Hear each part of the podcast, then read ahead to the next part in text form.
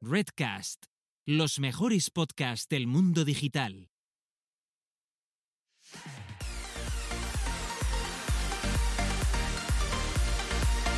Bienvenidas, bienvenidos y bienvenidas al podcast Búscate la vida y a lo que es nada más y nada menos que nuestro cuadragésimo episodio, donde dos personas autodenominadas señoras que y Antonias les gusta hablar sobre marketing digital, les gusta traer invitados incluso por dos y eh, explican sus movidas semanales. Eh, por un lado tenemos a Carlota, que tiene una de las mejores agencias que casualmente tiene su propio nombre y apellido, Carlota Galván que eh, es una agencia 360, te lleva la publicidad tanto online como offline y no sé cómo está la disponibilidad. Hace tiempo que no Mal. actualizo. Todo mal, todo mal Vale. y todo, o sea, octubre para adelante y ya lo vamos viendo. Y por el otro Y- lado exacto. tenemos a Gisela, que es la mayor especialista de automatizaciones en marketing de este país, que además también es formadora, da clases en escuelas de reconocido prestigio, que ya dirá ella cuando le apetezca porque tendrá sus contratillos,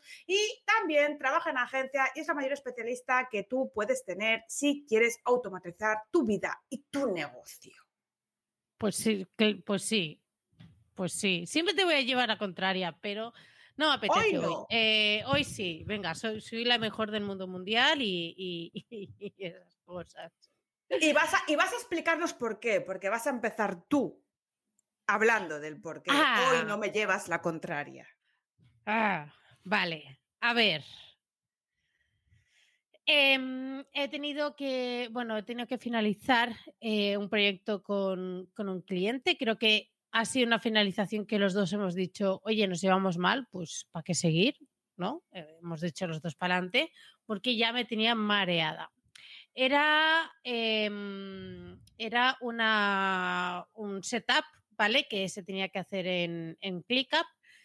Eh, bueno, digamos que hice las típicas sesiones en esta, eh, en este caso eran dos, eran dos sesiones en las que me explicaron un poco qué requisitos que tenían, qué es lo que necesitaban, bla, bla, se especificó, se especificó en el, en el preso, no sé qué, todo aceptado, para adelante. Ok, vale. ¿Qué pasa? Siete sesiones, siete sesiones de menos, de al menos una hora, porque muchas se alargaban más. De, eh, ay, es que claro, yo no sé si hacerlo así, hacerlo así. Y yo, bueno, mis recomendaciones son estas, son tal, pero ¿tú qué piensas realmente de esto? Oye, es que todavía no me queda claro, es que todavía no me queda claro, bla, bla. Bueno, había que hacer una migración de una plataforma, una plataforma suya. Me lo pasó por tablas separadas. Tuve que yo juntarlas en un CSV, porque se tiene que subir en un CSV, ¿vale? No me puedes pasar eh, proyectos por una tabla y clientes por el otro, ¿vale? Y mira que se lo comenté. Eh, no, por suerte era CSV porque es un Word y yo ya hasta luego. Era una broma, era una broma. Sigue, por favor. Em, bueno, la cuestión. Eh, me iba preguntando, esto se puede hacer, eh, se lo mostraba porque yo eh, hacía las automatizaciones, digo, mira, ¿ves cómo quedaría? Como no sé qué, no sé cuántos. ¿Y esto también se puede hacer? Sí, mira, hice, hacía automatizaciones además por Integromat porque son cosas que ClickUp se queda, se queda corto. Y yo, mira, ¿ves cómo se puede hacer? No sé qué, no sé cuánto. Bueno, al final, esto ya, se, ya está fuerísima de presupuesto, pero fuerísima, pero que, que se os va la olla.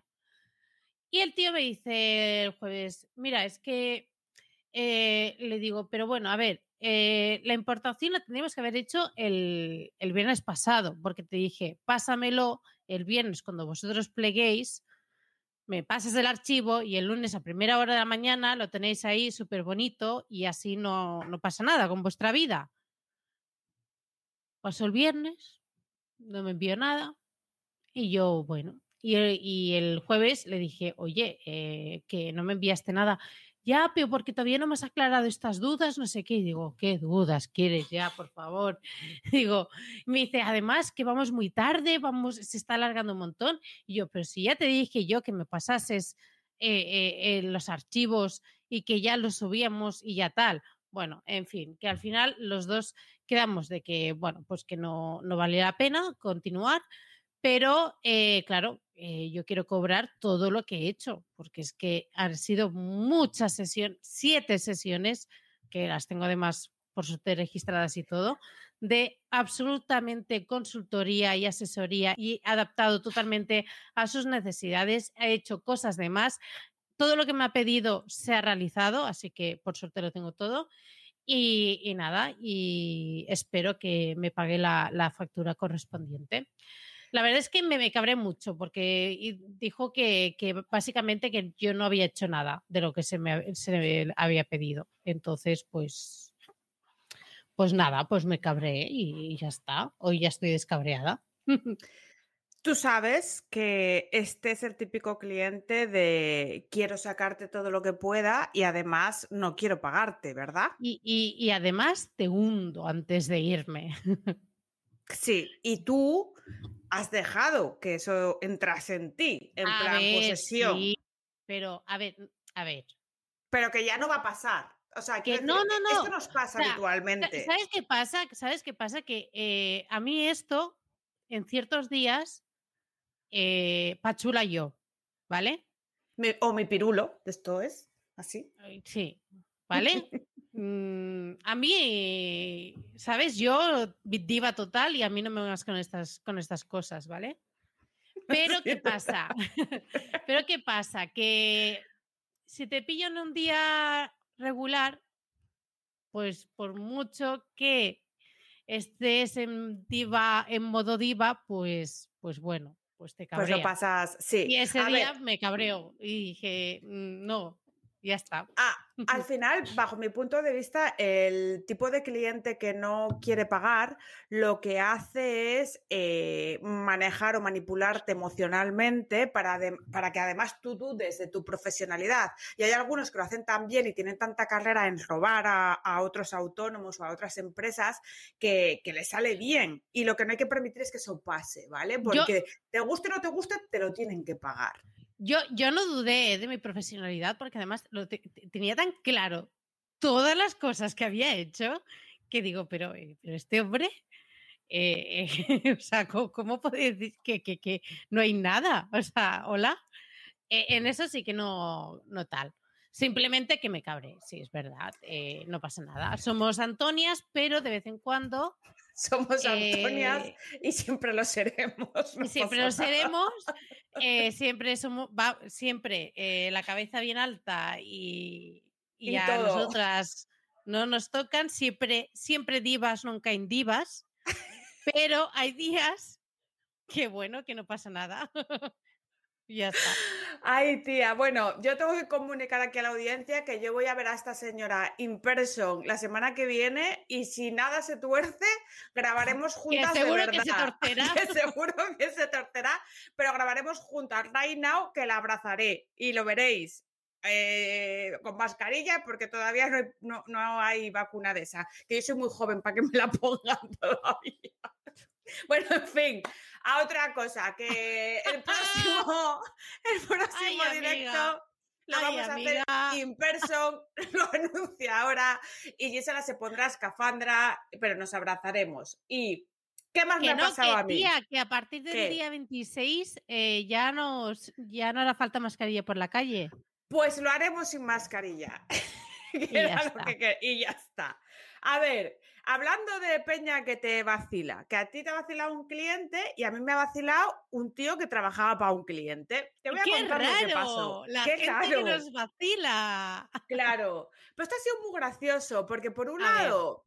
Por un lado, eh, al principio te ríes, pero por otro lado, al principio dices, ostras, que me ha atrasado el curro este pavo 12 horas. O sea, que yo podía haber avanzado. que, es un jaja, pero. Pero no. o sea, me ha hecho gracia, pero hostia. Vale, pues mira, te, voy a contar lo que sucedió, ¿vale? Porque este señor... Te cuento. Y, de hecho, o sea, eh, te lo voy a contar así rápido, que igual no se entiende, pero luego la gente que lo, que lo googlee, ¿vale? Bueno, cuando tú estás haciéndole una web a un cliente y todavía esa web eh, no está para subir del todo, ¿vale? Y el cliente tiene, porque era un cambio de dominio, ¿vale? Tiene redireccionado su antiguo dominio al nuevo, pero la web no es la nueva, sino la antigua, pues bueno, lo que se hace cuando quieres subir la nueva, pero todavía mm, tienes redireccionada la antigua, es que eh, la subes como una redirección en el archivo host, ¿no? Que está en Windows. Es decir, tú la puedes subir ahí, ver cómo está, porque lo que hace ese archivo es anular la redirección que haya, tú la ves, pero la gente fuera no la ve. Vale. Pues claro, me dice este tío, oye, mira, que sí, que subes la web, esta es la base de datos, este es el usuario, la contraseña, bla, bla, bla, no sé qué, para modificar el archivo host, tal, pum. Vale, yo modifico el archivo, la subo, tal cual, yo acabo todo, todo está bien, y claro, este pavo tenía la redirección puesta, pero es que luego yo tenía que hacer una migración, o sea, una migración de URLs de un blog, que sí que había que hacer redirecciones y traspasar el contenido, anyway, que si yo tengo la redirección hecha del antiguo dominio al nuevo, no puedo hacer esa mierda. ¿Vale? Porque había que hacer redirección a redirección. Vale, pues yo le digo al tío, mira, que esto ya está, que me tienes que quitar la redirección, porque tengo que comprobar si esto pues va a ir bien y porque además tengo que hacer la descarga de cookies para configurar el plugin del RGPD, tal y cual. Contestación. Mira, es que te dije que las pruebas se hacen en el archivo host y si no eh, sabes la ruta, pues me, me, pone todo el chorro de la ruta. Y digo yo, pero vamos a ver, ¿tú eres tonto?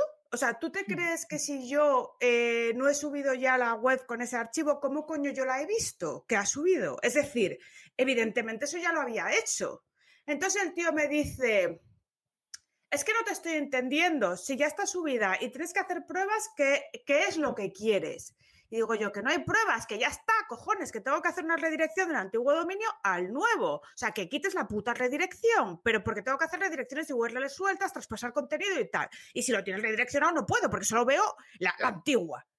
Pues nada, el tío pasó de mí desde las 6 de la tarde hasta las 8 de la mañana del día siguiente, porque además en el correo le dije, porque tú no sabes que claro, que si yo empiezo a hacer redirecciones sería un bucle de, redirecciones y le empecé a poner ejemplos de eh, dominiotal.com, ejemplo dominiotal.com y vuelta a ejemplo dominiotal.com. El tío debió explotar el cerebro porque él pensaba que, ya está, que, que, no iba con él la movida. Bueno, en fin, aunque esto sea que mucha gente no lo va a entender, el tío lo que me estaba diciendo con esto es que yo era gilipollas.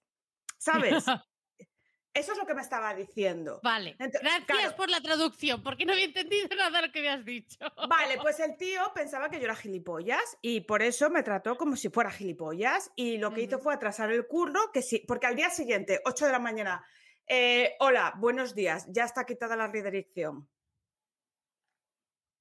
¿Y por qué no la quitaste cuando disculpe las molestias? No, es que disculpe las molestias, pero y lo mejor de todo es que el cliente estaba en copia. O sea, se pasó la orden del cliente porque yo estaba en copia y la orden se la dio el cliente. Por el que también era mujer, también era mujer, por cierto, ¿eh? Bueno. Pero era en plan que si no me lo dice fulano, que es el de informática, que se enteraba cero también, pues que aquí no se hacía nada. ¿A qué quiero yo llegar con esto? Que a lo mejor cuando alguien te escribe algo en un correo no es por tocarte las narices ni por hacerte perder el tiempo. Igual te lo tienes que leer y mirar qué es lo que necesita esa persona para ver si la puedes ayudar, porque yo se lo pedí muy bien, hasta que me trató de gilipollas, que yo le dije, efectivamente, fulano, si esto ya lo he hecho, si lo que necesito hacer es bla, bla, bla, bla, bla, bla, bla. Vamos, y ya luego, que, bueno, que eh, gracias a, este ser, que es, que es que si no, si no es por este ser, tú no hubieses salido de esta. No, eh, no, ¿qué, ¿qué, ser? Si este, este, ser lo que hizo es pasar de mí el día siguiente, quitar la redirección. ya está. a, mí lo que me fastidia, tía, es cuando te ignoran. Porque sí, porque lo voy a hacer. Porque yo soy el del hosting. Y yo te ignoro. Y yo te ignoro. Pero luego que lo mejor de todo. Tengo el poder del hosting. Es que te, voy a contar una buena. Quita la redirección del antiguo dominio al, al. O sea, del nuevo dominio, perdón, a la antigua web. Pero cuando ya está la nueva web en el nuevo dominio, lo que hace es ponerme la redirección del antiguo al nuevo, que venía a ser invertir la redirección, que era la misma puta mierda. Y estuve otras ocho horas así.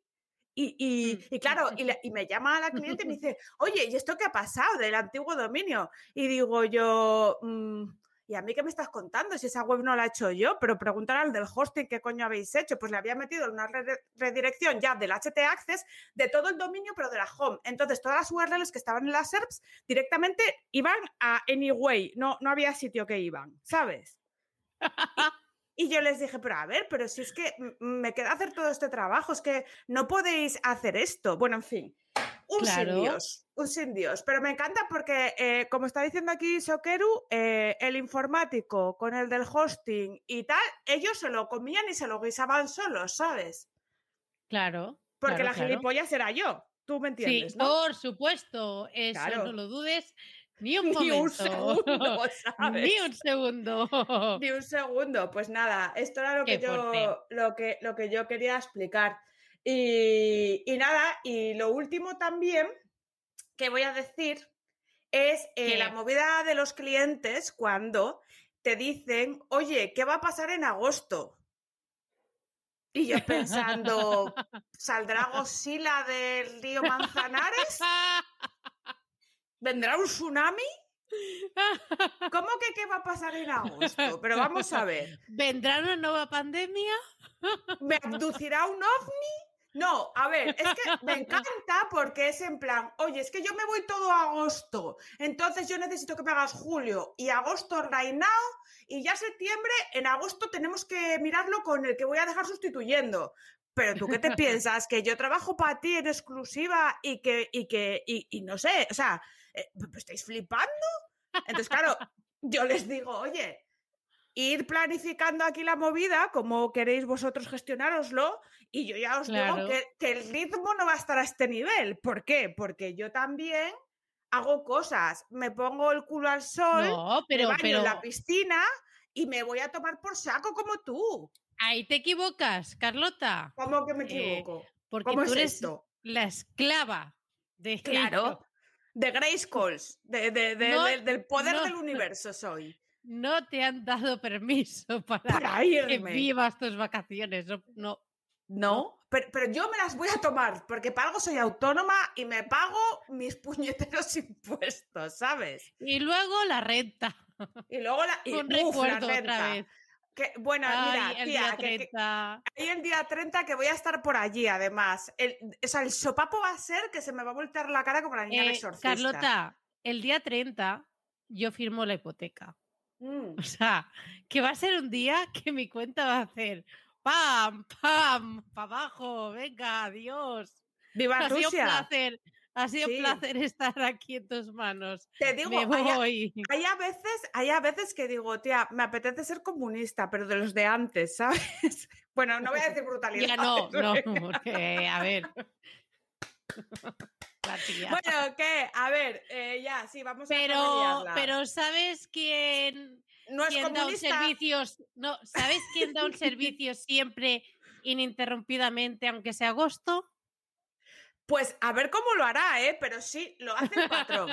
El patrón Jaime Garmar tiene un servicio de eh, asistencia para webs en WordPress que lo que te hace es un mantenimiento completo tanto de plugins como de temas, como de versiones de WordPress y también te da unos informes actualizados mensualmente de cómo va la movida, te da análisis de velocidad, también te da soporte y asesoramiento por email no te puedo decir que right now 5 minutos, pero sí 24, 24 horas, que en 24 horas tienes una respuesta.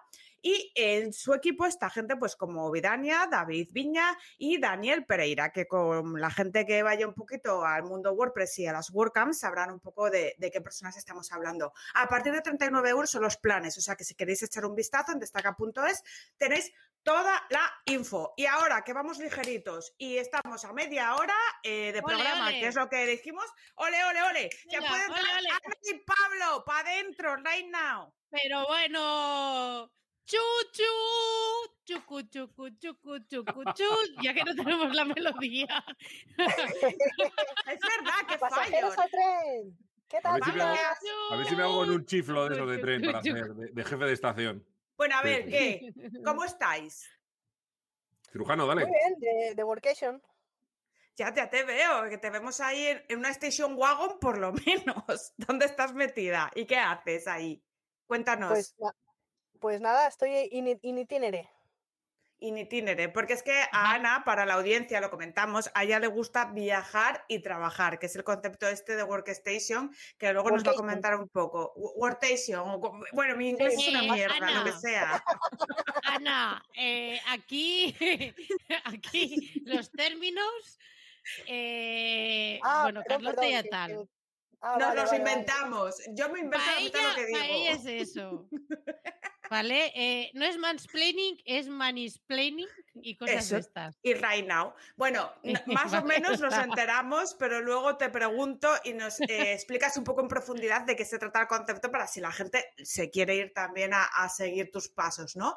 Eh, y Pablo, ¿tú qué tal estás? Bien, bien, bien, a tope. Antes, antes comentábamos, antes de conectarnos, que el, el mes de junio siempre es un puto infierno. De, de- Es de- lo peor. Claro, infierno positivo porque te entra mucho curro, pero también porque Sí, todo el pero mundo para que te cagas. Claro, porque quieren terminar antes de irse de vacaciones y un poco estresado, pero bueno, contento. Eh, estoy dando, estoy poniendo mi sistema de productividad ahí a, a- sprintando a tope, así que nada, nada, muy contento, la verdad. Perfecto, bien. perfecto. Pues vamos a empezar con las preguntas de presentación, Pues- Gisela, ¿no? Pues sí, pues sí, porque a nosotros, eh, nosotras no nos gusta prepararnos la bio, sí que las preguntas, pero las bios no, pasamos de ello. Entonces, primero, ¿quién es Ana Cirujano? ¿Tú quién eres? ¿Qué haces aquí? Identifícate. Ana Cirujano, diseñadora visual y de interacción, profe de diseño en Tres y Media School. Muy bien. Joder, que, que- que en bien estudiado. Hombre, si no tienes tu speech de un minuto describiendo quién eres, tienes que ir a que No. te psicoanalicen y descubrir cuál es el sentido de la vida. Ahí Sí, estoy bueno, yo. pues no, Es lo que iba a decir. En branding y en desarrollo de proyectos web con WordPress. Muy bien, o sea, casi nada, casi nada. Y bueno, mm, Pablo, ¿tú qué? ¿Tú quién eres tú? ¿Y ¿Quién por qué eres? estás tanto, por qué estás tanto con esta señora? Yo no, yo no, voy, no voy al psicólogo, eh, no sé si me hará falta, pero no voy al psicólogo, que por cierto, Vale. aprovecho, ya, eso iba a Aquí, decir. aquí todo el mundo va al psicólogo. Hay Sí. que ir. A ver, no, no es que no vayas, que duermo con una. Sí, Entonces, sí vas, eh, claro. Pablo, tú vas cada día, cada noche. Pero, pero no, pero entonces no, no, eso no convalida, ¿eh? Ah, vale, no, ya lo sé. Claro. Eso no Lo convalida. lo cubro, Pero Es estaría, estaría feo que fuera otro, no sé, me da cosa, me, sent- me sentiría un poco Hombre, traidor. pues tengo entendido que ellos no pueden eh, dar terapia No. a gente cercana. Entonces, Pero por eso es tú sí te que- sabes de- eh, definir en un minuto, ¿no, Pablo? Yo sí, sí. A ver, soy Venga, consultor, de, consultor de marketing, marketing online en mi propia agencia, en Tres y Media Comunicación, profesor de, de marketing en Tres y Media School, eh, amante de mis amigos, practico no sé qué. Nada, nada, nada. Eso, con eso, con eso vale, ¿no? Oye, de mis amigos. Pero os eh, falta, os falta gusta el una cine. cosa. Os, os falta Ah. una cosa fundamental, que es vuestro podcast directo, que en el que estáis juntos. el También sois fundadores chucu, y copresentadores de un billete a Chatanuga. ¿Qué es esto, chavales? ¿Qué es esto? Pues esto es una flipada que, que, podcasting. que nos hicimos la cirujano y yo. Mira, hace, yo creo que fue hace dos años, ya no me acuerdo. A ver, si eh, salimos todas las semanas y Sí. damos 109 episodios, Ya, ya, dos qué años y tela, pico. ¿eh?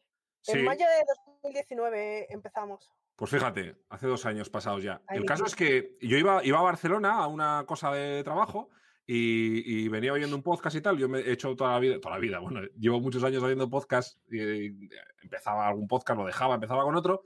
Y en aquella época, casi todas las semanas, eh, le llamaba a Ana para alguna cosa de curro y tal, porque además de trabajar, de ser muy amigos, trabajamos juntos en algunos proyectos y nos pegábamos una hora y pico hablando por teléfono.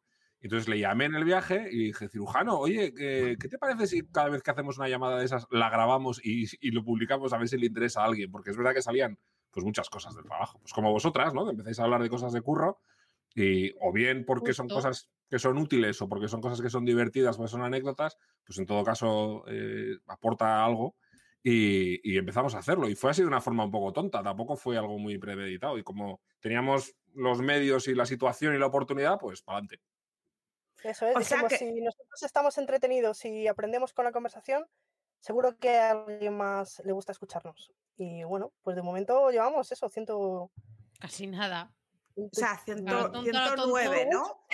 ¿no? El Sí. episodio. 109 o Cada así, que, que- es, un, es un huevazo ya, o sea, y que además requiere una constancia que nosotras lo vemos, porque la gente igual no se da cuenta y nos ve aquí, sí, súper de buen rollo y tal, pero hay veces que estamos una hora antes en plan, "Uf, me tiro del quinto izquierda, o sea, no me apetece sí, nada sí, sí. ponerme delante de la cámara Claro. ni, ni nada, ¿sabes? Porque requiere un esfuerzo, luego requiere también, pues eso, una edición, un, un darle un spam y bueno, sabéis cómo va.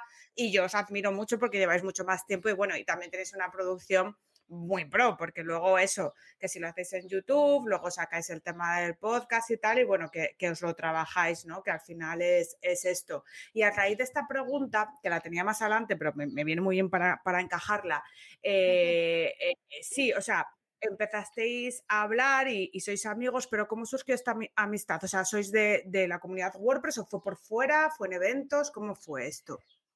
Nos conocimos en el gran hermano de la comunidad WordPress. Fuimos a una casita en Chiclana de la Frontera a dormir una semana allí, a hacer, a hacer workation con Mauricio ¡Hola! Helves, Rafa Poveda, em, Y bueno, ¿quién más Azquetia, estaba? Ivonne Azcoitia, Fran Torres. em, Torres, y este hombre, ¿cómo se llamaba este de CAI? ah, eh, ah, no me acuerdo ahora. Joaquín Blas. Joaquín Blas, sí, Blas. Y Mm, estuvimos ahí con esos titanes de, de WordPress eh, durante una semana. Y, y Pablo y yo quedamos, nos conocimos en, el aeropuerto de Jerez. Quedamos ahí sin conocernos para alquilar un coche e ir a la casa, ¿no? De la casa del hermano de WordPress. Se llamaba la WordPress eh, España Camp. Mm. Y, y ahí nos conocimos y desde ese día, pues ya está, ¿no? Eh, Que hubo un feeling y punto. Sí. ese momento. Bueno. Sí. A ver, la Qué gente que la gente que anda gaditanos y ya está, y La gente- la gente que anda en sin oficina ya conocéis esa. Bueno, el año pasado estuvo Carlota. Sí, sí, sí. Bueno, semana es de que acá- convivencia. Acaban de sacar el tuit y yo me he puesto nerviosa es. porque lo sacaron ayer y, yo Córdoba. escribiéndole a Bosco, yo guardadme un sitio que no me ha dado tiempo a mirar esta mierda. Pues es lo ¿sabes? mismo. Esto es lo mismo. Sí, es una, sí. una semana que quedamos ahí varias personas y lo que se hace es que esa semana, eh, lo que es la jornada, se reparte, la, como bien ha dicho de, de Ana de Workation, la primera mitad del día estás trabajando un poco en tu proyecto, luego hay una parte en la que trabajamos en proyectos de la comunidad WordPress y a la tarde es para hacer turismo. Y entonces, pues Ivonne Azcoitia, que nos conocía a los dos de manera separada, que es un, un bilbaíno emprendedor en serie también, pues nos dijo, oye, veniros, que esto va a estar guay y tal. Y ahí nos conocimos. Y la verdad es que conectamos muy bien muy pronto. Eh, esas, esas, exper- esas experiencias así de convivencia, cuando es gente con la que no tienes mucha, mucha relación, está muy guay porque enseguida, eh, no sé, se produce una conexión ahí muy chula, ¿no? En, en algunas ocasiones. Y desde entonces, bueno, la verdad es que nos hemos hecho muy amigos y, y, pues siempre intentamos ir a las WordCamp juntos y montar cosas y, y al- y han ido surgiendo proyectos. porque además, como somos dos perfiles muy complementarios, porque yo me dedico sobre todo a analítica y a marketing y, y Ana es diseñadora visual, pues como que encaja muy bien en muchos proyectos, ¿no? Sí, Sí, sí, sí. vamos, está, nuestro está claro. es el, el que resulta ¿no? de nuestra colaboración. Pero la verdad que se os ve muy compenetrados, ¿no? Un poco como Gisela y yo que nos conocimos. Yo no me conocí con Gisela en el evento del Coliving, fue mucho antes, fue uno que hizo sin oficina Sí. y random. Que nos Bueno, tocó hacer- pero pues sin oficina, ahí eh, las haciendo dos, pruebas pues, random. sí, eh, ahí demostramos que las dos trabajábamos muy bien, en ¿eh? equipo. Porque Sí, los sí, sí. demás todavía seguían perdidos mirando para todos lados y Y nosotras. pasando bueno, tres kilos y ah, nosotros sí. sacando el equipo adelante. Ahí, y nosotras, Venga, hacemos esto, hacemos lo otro, no sé qué, no sé cuántos. ¿Tú sabes hacer papiroflexia? No, yo tampoco, pero bueno, con el vídeo de YouTube. YouTube ahí. Es como conocerse de niño en un campamento de verano o algo así, ¿no? Sí, Que- total, total, total.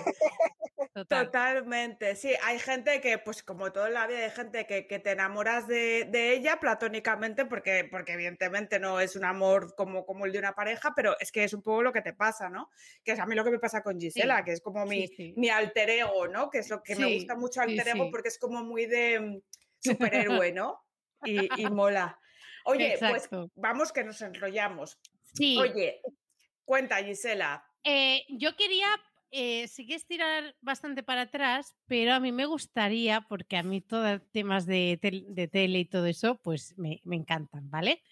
Entonces, tengo entendido que eh, estuviste, corrígeme, en todo el tema de realización en, en televisión. Entonces, me gustaría que contases curiosidades o cosas que dices, hostia, pues mira, esto, esto es gracioso o es total. Hostias. Eh, estuve currando 15 años en tele. Empecé Por eso, de- por eso, que, he visto la franja y he dicho, a ver, sí, sí, vamos a hablar o un poco del tema. Mi, mi profesión original era técnico de televisión, de la parte técnica siempre. ¿eh? Yo nunca he salido, he salido- Yo creo que en 15 años he salido tres veces en televisión solamente por temas de precisamente explicar a la gente qué era la TDT y cosas así, que era el momento en el que empezaba el rollo de la. TDT, sí. Pero mira, fíjate, pues una cosa así como de mal rollo, eh, más que gracioso, pero que eh, yo sé que hay mucha gente que sospecha de esas cosas. eh, yo puedo dar fe de que la época en la que estuve en, estuve en televisión, por ejemplo, y ahora ya verás, lo voy, a, lo voy a decir y habrá gente que diga, hombre, pues claro, no sé qué, pero, pero esto es lo digo con papeles. En televisión y en ese, los medios de comunicación de determinado nivel, ya hablando un poco de nivel autonómico y tal, hay, por ejemplo, orientaciones políticas muy, muy claras del tipo, yo he estado en reuniones donde se ha dicho, vamos a ir a por tal político, a por tal dirigente, cosas así, por ejemplo. Y, y yo la- ¡Oh! sí, sí. y ¡Qué yo la pri- sorpresa! sí, pero, pero claro, yo pero- he estado en pero- esas reuniones. Pero me parece horrible que se diga tan directo. Yo pensaba Sí, que sí, siempre era yo una cosa como más sutil, como rollo No, la no, no. ¿sabes? no, no. A ver, pero, a ver, del tipo, del tipo de nos han dicho los accionistas que tenemos que tirar a este tío, a este, goberna- a este gobernador en concreto de, de determinado. Y entonces yo la primera vez que lo vi me quedé flipado, porque siempre habían sido cosas que sabías que estaban por encima. Yo entonces era, era el responsable técnico de la red, que era puesto de, de- de cierta responsabilidad técnica, pero no a nivel de organización ni nada. Y para mí fue muy, como muy, hostia, qué directo y tal, que me pareció como, eh, iba a decir, me sentí sucio. O sea, me pareció una cosa, Estoy Eh, formando parte de esto. claro, Oye, tío, hostia, a pues es un rollo, ¿eh? A lo mejor un poco sí, ¿no, Pablo? ¿Y cómo llevaste eso? O sea, porque yo, por ejemplo, yo esas cosas no las llevo bien. Y luego Pues terminó, mal. claro, Mal. mal. Lo llevé Pero muy mal. ¿Pero te fuiste al final por ese tipo de cosas? O... Bueno, me desencanté mucho. Sí que es verdad que coincidió ya con una época en la que eh, estaba ya, había una crisis muy fuerte en todo el sector de las teles. La TDT fue una fue un problema económico para casi todas las televisiones. qué? porque- pues porque el- lo que era el, el cambio, la digitalización de la televisión tenía unos costes económicos altísimos. Eh, cada zona de influencia que había que montar una serie de repetidores y tal, todo eso tenía unos costes brutales. Entonces, todas las televisiones pequeñas en España, todas las que eran por debajo de las autonómicas, desaparecieron todas en ese, en ese momento, porque yo recuerdo además ver los datos de los costes de emisión, que era un poco parte de mi responsabilidad, la parte técnica, y ver y decir, hostia, que yo sé lo que está facturando esta empresa, esto no se puede pagar, esto es insostenible. O sea, no cuadraba. Pero claro, como siempre- Negativo, sale negativo. y dices, bueno, un año podrás aguantar, pero pérdidas de, de varios cientos de miles de euros en una televisión pequeña es insostenible. Y bueno, pues mientras hizo falta políticamente, hubo muchas televisiones locales y regionales en España que cuando ya no hizo falta, pues... Porque eh, se interesaba, claro. Claro, claro. Bueno, Vaya, vaya, vaya percal, la verdad. qué Sí. sorpresa. Qué gentuza la política, pero bueno, eso es un tema para otro día. Eh, Ana, mm, vamos a hablar contigo también de tus orígenes. Eh, tú tenemos entendido que eh, te formaste en sociología. ¿Cómo tú te saltas de este campo a temas de diseño visual? ¿Qué, qué pasó? Branding y todo eso. Pues mira, yo nada más terminar la carrera, eh, empecé a trabajar en una fundación maquetando una guía, o sea, directamente. Eh, empecé en prácticas y me decían, bueno, es que necesitamos eh, un diseñador que nos maquete esto, eh, pero no te preocupes que pronto te meteremos en proyectos de análisis de la incorporación de los doctores en la empresa y no sé qué. Yo, sí, sí. No, no, o sea, yo no quería que me metieran en de tecnología, yo lo que quería era diseñar. Yo ya había estado diseñando porque yo em, trabajé en un ciber, en un cibercafé, y había hecho la web, había hecho eh, toda la rotulación de, de la puerta, de todo, ¿no? O sea, yo había Que hecho igual- diseño pues, de igu- autodidacta total. Igual, Ana, necesitamos que apuntemos, perdón, por alguna audiencia, que es un cibercafé. ah, pues no. Sí. Pues eran, unos, locales a los que se iba a conectarte a internet porque en tu casa había un modem de 56K o nada. 56K son 56 kilobytes, que son muy poquito. y se conectaba. Tu, tu, y si conectabas a internet no podías hablar por teléfono, entonces, bueno, pues te ibas a, a, esto, a estas tiendas como locutorios eh, que tenían un montón de ordenadores. Bueno, ahora también hay, pero se va sobre todo a jugar. Eh, en mi época se ju- jugaban los niños al Counter-Strike y a... y bueno, teníamos una consola también, jugaban a la Play, pero creo que era la Play 1 o la, o la Play 2 por aquella época. Mira, el Counter-Strike, efectivamente, como dice Kuniser. Sí, sí. Y ahí Pues una todos vez- los niños ocupados con los cascos y matándose Una vez, a acla- otros. una- vez aclarado, y perdona el inciso, pero es que luego nos dicen, ¿qué mierda habláis? Es que Es, no. es verdad. O sea, yo, yo sé de su existencia. eh, conozco a gente que tenía que ir porque en su casa todavía no tenían internet, pero, pero lo pillé muy, muy ya Muy debacle. verde. Que la gente sí. iba más a por fotocopias o cosas así o pillar tarjetas para hablar. Bueno, casi que ya era más locutorio que un ciber, pero bueno. Sí, para para mandar dinero a otros países y cosas así también, Claro, ¿no? y, mi padre, sí. claro, y mis padres, por ejemplo, compraban tarjetas para llamar a Chile. Entonces Claro, se- se, claro. iban a esos sitios. Y venían muchas personas a hacer videollamadas con su familia en, en América y todo esto, sí. Mm, Entonces tú trabajabas, servicio. Trabajabas tú ahí haciendo las gestiones de todo, del Trabajaba ahí, luego me hice socia y lo, lo mejoramos bastante. Éramos también tienda de informática. Yo he llegado a montar ordenadores desde cero y bueno, hemos hecho, hicimos ahí de todo. Eso fueron mis, No mis me digas. O sea, que tú entiendes de sí. placas y tal, tú a ti te dan una unidad y te haces ahí tu rollo, tu, tu, tu Megatron, ¿no? Con tus... A mí con se me rompe el portátil y lo abro. Muy bien, hombre. Ahí está, con un Claro que sí. Venga. Ojo, que Sí, aquí sí. la clave es luego saber si lo cierras. Eh, Bueno, me sobran tornillos. Me sobran tornillos porque no sé por qué ponen tantos tornillos. pero no Claro. era- pa- seguro que no harán falta. Ve- Venían de más, por si Claro, acaso. Claro. Meten, cosas- meten algunos sueltos para despistar luego. Entonces, entonces Total, que la Ana, fundación- en la fundación empecé directamente maquetando Sí. y, a- y totalmente autodidacta. Eh, me explicaron mal cómo se hacía y yo luego fui eh, de manera autodidacta entendiendo cómo se maquetaba de verdad. haciéndolo bien. Ahí me, sí, ahí me especialicé porque me encantaba, me gustaba muchísimo. Me especialicé en diseño editorial. Y de ahí viene mi pasión por la tipografía y la composición de textos que luego he llevado al diseño web. Pero hay que ser súper ordenado. ¿no? Para esto, porque el tema maquetación de. A mí me, a mí me, yo me muero. O sea, tema maquetación de libros y de revistas, a mí me pareció un coñazo que No, yo yo lo odio. decía- yo voy a decir, yo lo odio con Sí, toda mi sí. Yo, yo me acuerdo de, yo no sé con qué tal tú, pero me acuerdo del freehand y de cosas de, de- de aquella época que yo decía, Dios mío, qué mierda más gorda, ¿sabes? Pero claro, con. Ay, ¿cómo se llamaba? Antes de InDesign había otro. Jo, ahora no me acuerdo cómo se llamaba.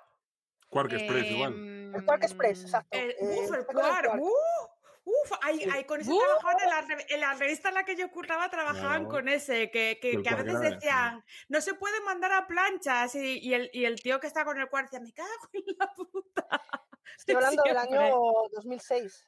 Sí, claro, sí, sí, sí. Ahí trabajaba yo de becaria de, de, de- de la revista esa. Oye, qué bien, ¿no? Qué pro tú, ¿no? Claro. Bueno. sí, sí. Sí, claro. No, no, a ver, yo lo digo porque es que la gente de ahora no, no ha visto esos programas que eran el puto infierno. O sea, a mí me lo A ver, parecían. es o sea, que, no. A ver, sin faltaros el respeto, lo que pasa es que eh, Bueno, ya estamos en un grupo. estamos en un grupo que ya les toca vacunarse. Entonces, Que no, hombre, que a mí no. Lo que pasa es que yo me mira. Carlota, no hables, no hables. Soy una adelantada a mi tiempo. No hables que, sa- que saco papeles. Igual, igual aquí soy el primer, eh, el primer busca, buscavider que viene vacunado. Podría ser. Estás vacunado. Podría y te- ser. y- y El- ¿Qué me te vacunaron qué el martes. sientes? ¿Qué sientes? Bien, yo no he notado nada. El- Nada. Un poco de molestia en el brazo al día siguiente, pero ni un solo, ni un triste síntoma. Y ya está. Mm. Bueno. En la segunda dosis dicen que suele. Sí, haber ha estado genial. Además, he ido a la fila, de- a la cola del polideportivo donde nos vacunaran con toda la gente de mi quinta. Parecía una reunión de quintos de esas de los pueblos. que Sí, hacían ¿no? antes, que los que fueron a la mili y tal. Y era toda la gente del colegio, de tu época y has- tal. Y me daba risa. ¿Ha- ¿Has probado lo del imán? No se me ocurrió. Yo lo he hecho con mi madre, ¿eh? Yo he cogido una cuchara ¿Qué y he dices, hecho tía? así. Joder, Gisela, estás fatal, tía. Qué Hombre, eres, sí. verdad. Bueno, no quiero decir nada, pero aquí presentes hay, per- hay alguna persona que le tocaría vacunarse. Yo no me voy a vacunar, Punto Antonia. final. que no me voy a vacunar. Eh, no me han llamado. Y si no me han llamado es que no me toca. Bueno, siguiente pregunta. A ver. Pero porque están diciendo que tú ya puedes reservar cita. Bueno, eh, Pablo. Que nombre, no, venga, Pablo, eso. Vacúnate. No seas cobarde. Me, me- me encanta, me encanta el comentario de, de Kun diciendo, y yo pensaba que iba a tocar wifi gratis. Pues no, No, no, no, no. Esto no. no, o Pues sea, la vacuna no, no trae eso, la verdad.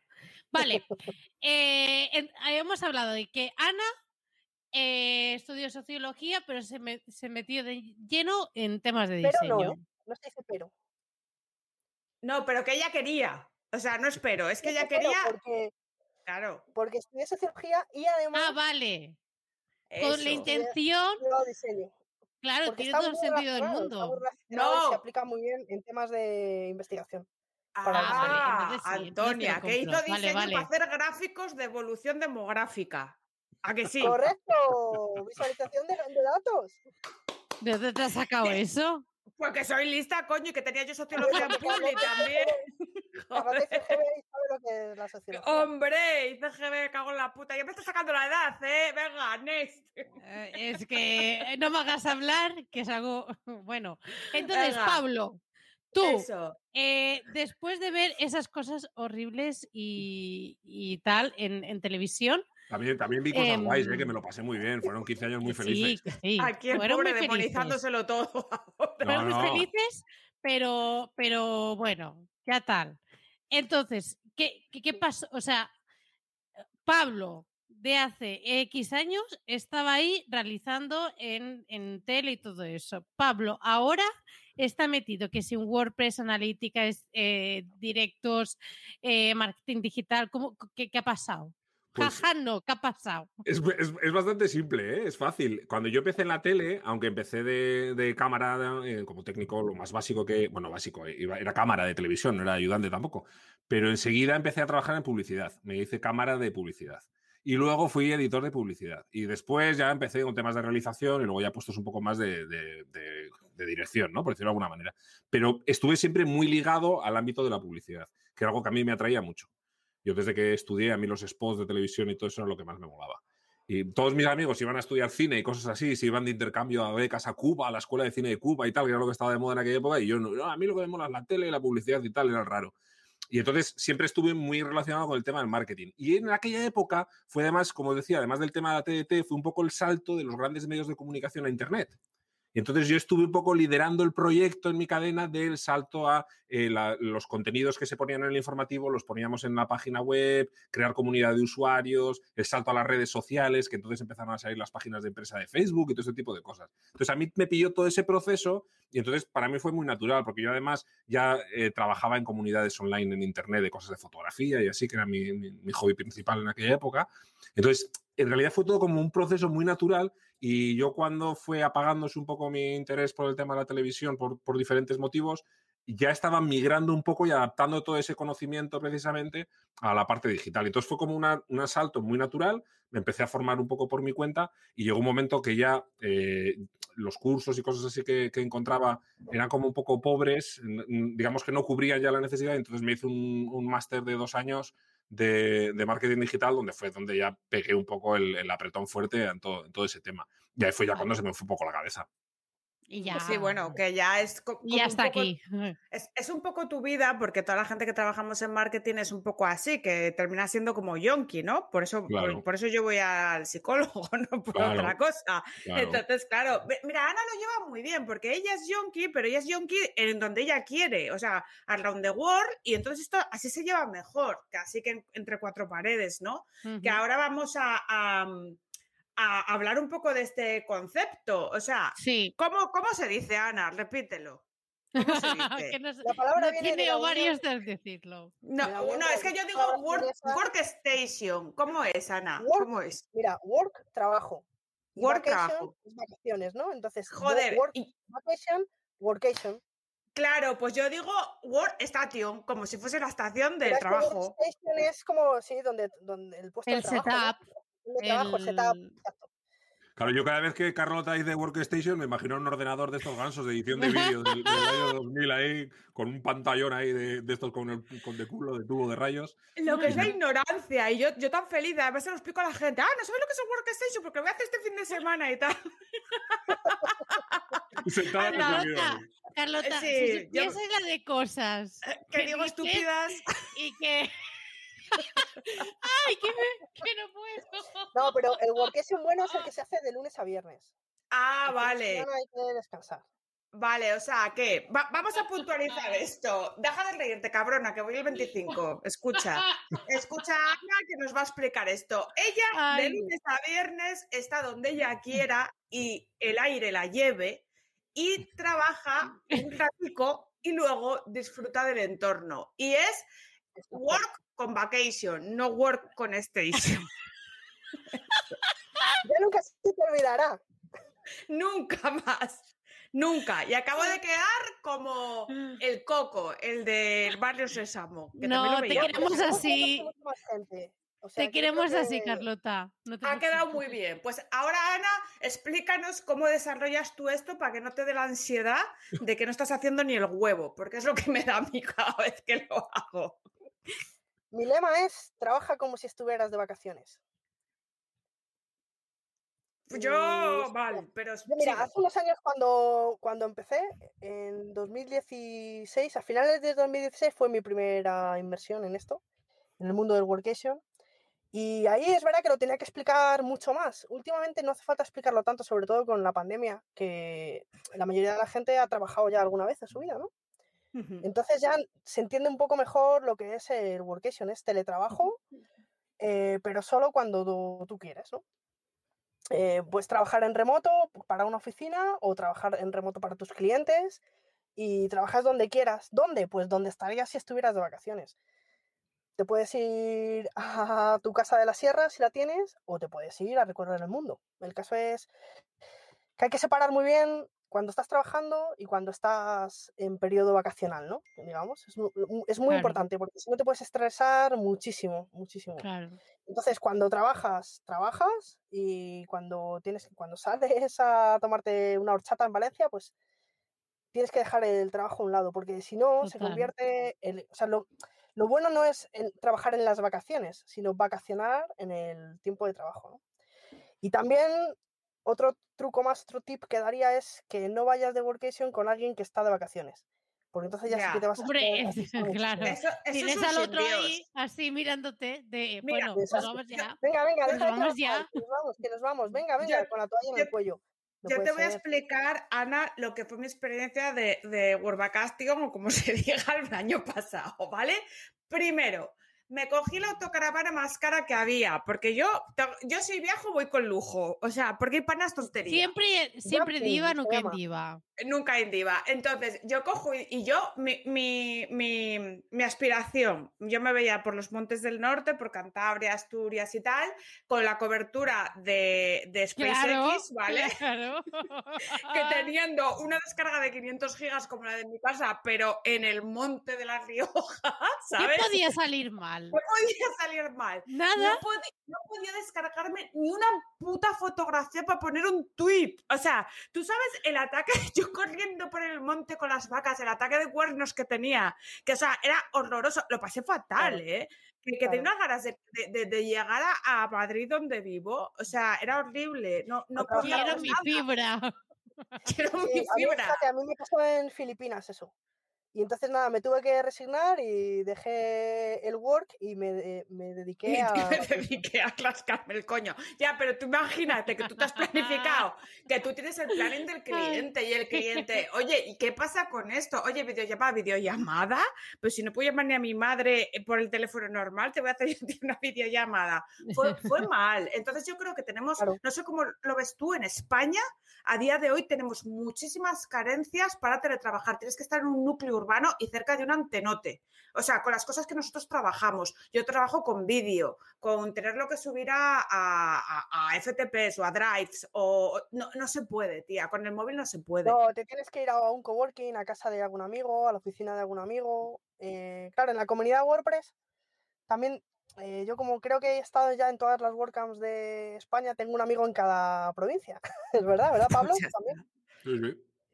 En la comunidad de WordPress eso, ¿no? Que se hacen amigos que se dedican a lo mismo que tú y entonces pues dicen, oye, tengo que subir un vídeo, puedo ir a tu oficina, ¿no? Y para eso sirven las comunidades, ¿no? Para que allá Eso es donde verdad. estés puedas tener un amigo que te Eso es deja su verdad. casa, ¿no? Si no, Sí, o sea, sí, también- Gisela, pues puedes ir a... sí, claro, sí es si a verdad. del monte, pues no, efectivamente. Aunque, bueno, yo ahora Exacto. mismo Es que Estoy yo un me fui, mitad del monte y oye, va bien, ¿no? El vídeo. Claro, pero, pero yo me fui a mitad del monte primero al de. monte, claro. Sí, sí, fui- tú con las cabras ahí. la- pero te juro, había cabras, una aldea de 20 Cobertura personas cero. y, y no había, o sea, y, y claro, yo pensé, ¿y aquí cómo lo haría la gente? Y yo ya empecé a pensar, Es bueno, que la un- gente no se conecta internet ahí.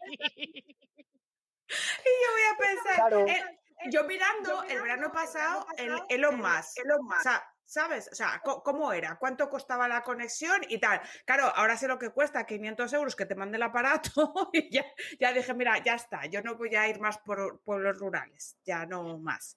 Lo que o sea- pasa que es, es también lo que te, lo que te, lo que te dicen y luego lo que hay, ¿no? Yo ahora eh, pasa un poco menos, pero mi mujer necesita internet para trabajar de continuo y en, en vacaciones es de las que no desconecta, hace workation de toda la vida, todos los días por lo menos un par de horas trabajando. ¿Y cómo y está? esas dos, eh, bueno, pues de- fatal, no sé si por mí o por su trabajo, pero evidentemente. Pero, pero siempre, de, de- bueno, siempre de- en el trabajo que tiene ahora, en la empresa que tiene ahora, desde luego. Y, y cuando nosotros nos gusta mucho ir de camping y hemos tenido furgoneta con camper y tal. eh, y cuando íbamos a los campings, siempre al programar el viaje, eh, llamaba por teléfono, oye, ¿tenéis wifi en el camping y tal? Porque entonces las redes de datos móviles no eran tan cañeras como ahora, hace 3, 4 años. Claro. Y cuando te decían el camping, sí, sí, tenemos wifi. Sí, pero wifi del que funciona. O sea, porque voy a programar para estarme allí 10 días. O sea, si llego y el wifi es una puta mierda, luego voy a ir a recepción y te voy a reventar. Y bueno, a ver, tampoco funciona muy bien. Vale, venga, pum, a otro. Y entonces eh, íbamos llamando así, pero les íbamos poniendo entre la espada y la pared al de recepción para que nos dijeran si la wifi era de verdad. Porque luego te encuentras unas mierdas que alucinas, ¿no? Entonces, Sí, claro, a mí, me- esto a mí es me pasó en un camping en Deva que solamente te podías conectar sentado en el bar y claro, al final terminabas borracho ahí haciendo cosas. ¡Qué mal, qué mal! ¡Uh! No me puedo imaginar. ¡Qué horror! En fin, un sin Dios. Bueno, Eh, eh, no, eh, yo respecto a esto quería, es que hemos compartido en el grupo de Telegram un post de LinkedIn que yo he visto que es muy gracioso, de uno que decía, esto es lo bueno de trabajar en esta empresa eh, y lo que puedo hacer por las tardes.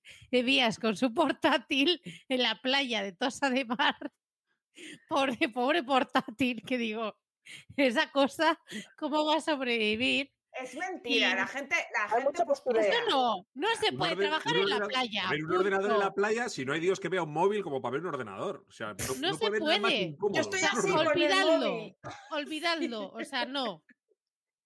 Donde se trabaja No. bien es con un flotador en la piscina.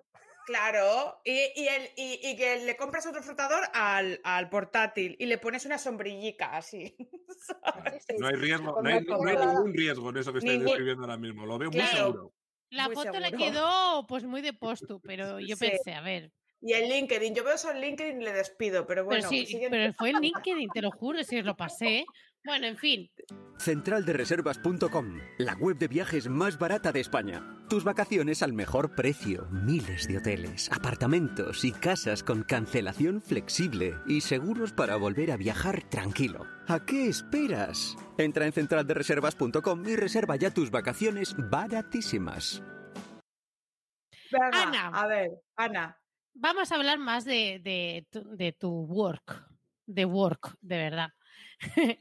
Em, para cuando te llega un proyecto de, de diseño, de branding, para ti, ¿qué es lo más importante para que eso realmente salga con, con algo, con algo con criterio, decente? Pues lo más importante que haya pasta. Eso es, eso es importante, pero vamos a tener que tener Hombre, un es presupuesto un medio. mínimo. Medio, ¿vale? O sea, ni muy alto ni muy bajo. O sea, me ha venido gente a decirme, me haces una marca, mira, me lo haces en- mira, quiero, me puedes dibujar esto, por favor, que me lo ha hecho mi hija, pero lo quiero en, en pro. No, no, es que yo hago proyectos de, hago estudios de branding, no hago, no dibujo- Logos. No, no he visto hizo dibujos de niños. claro, sí, sí. No, ya fuera de bromas, eh, yo creo que el cliente tiene que participar, ¿no? Yo necesito co-crear con el cliente, si no, no creo que funcione bien, ¿no? El cliente tiene que poner de su parte y para eso eh, mm, cuenta mucho mi, labor, ¿no? Cómo eh, involucro al cliente en el proyecto para que el cliente me cuente la historia del, del proyecto, ¿no? Del servicio, los porqués. Para mí es la, la clave, dar con la mejor manera de comunicar los porqués de la empresa que se hace con la marca completa, no con el logotipo. Los logotipos no comunican nada, ni dicen nada, ni significan nada. Es toda la comunicación que haces después, ¿no? Hasta llegar hasta la activación de la marca y, todo esto, ¿no? Pero que también trabajo yo en eso, ¿no? El tono de comunicación, todo esto. Pero creo que lo más importante es eso, ¿no? Eh, averiguar la historia de, la marca y, los porqués. Vale, y para eso el cliente tiene que colaborar, tiene que, tiene que participar, ¿no? O sea, si el cliente me dice, no, no, yo no. Te tienes que inventar tú todo, porque yo no tengo ni un minuto. Pero puede que, puede que salga algo, pero normalmente yo creo que no saldría nada. Nunca me ha pasado, la verdad. Yo siempre involucro. Pero ¿quién va a conocer mejor la marca que el propio cliente? ¿Sabes? Es que. Sí, claro. Pasa que una empresa grande que me dice, no, no, es que quiero que tú hagas todo el estudio y lo hagas todo, bueno, pues entonces el cliente en este caso no tendría que decir, pero haría yo una investigación pues haría muchas de las cosas que en realidad cuando es una empresa pequeña hace el cliente, ¿no? Pues inventarme todo, ¿no? O descubrir, ¿no? A mí me gusta más hablar de, descubrir que de inventar, ¿no? Pues yo qué sé, es un producto de una empresa más grande que tiene un departamento de marketing y dice, mira, tenemos este proyecto, créanos la marca, ¿no? Pues ahí tendría que hacer yo un poco del cliente, responder yo a esas preguntas, ¿no? A, a, esas preguntas que solemos hacer.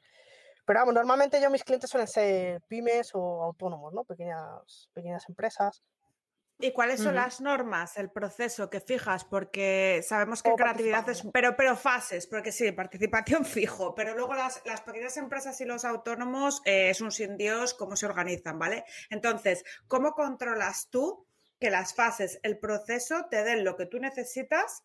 Eh, ¿Cuáles son los tiempos? O sea, ¿cómo lo estructuras, ¿vale? Es decir, ¿cuántos cambios hay? ¿Cuántas reuniones? ¿A qué se tiene que comprometer el cliente para que tú puedas hacer tu trabajo? ¿Sabes? A ver, depende, de, depende del cliente, pero eh, yo suelo hacer, siempre, trabajo con muchas videollamadas, mucho, le pido mucho feedback al cliente, para mí es muy importante. A ver, yo no tengo unos cambios o unas pautas así tan cerradas. Eh, yo lo que hago es, desde el primer momento, eso, es que es, lo, es la, participación es la clave, o sea, me repito porque es que es muy importante. Eh, yo cuento mucho con el, con el cliente y es que lo hacemos entre los dos prácticamente. Entonces, eh, no hay un briefing, luego yo me retiro a trabajar y vuelvo con la propuesta. Eso no, no, no se da.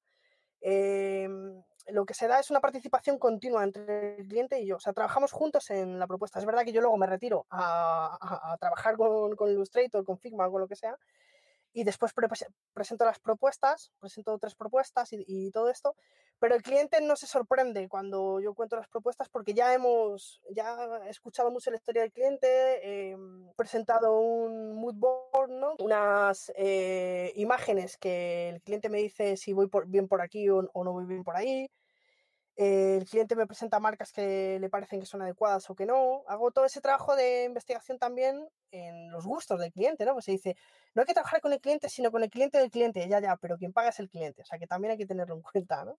Sobre todo en, con clientes pequeños. Entonces yo luego los cambios que me pidan, pues se hacen. O sea, para mí siempre van a ser cambios para mejorar y, y no tengo, no, máximo tres, tres rondas de cambios.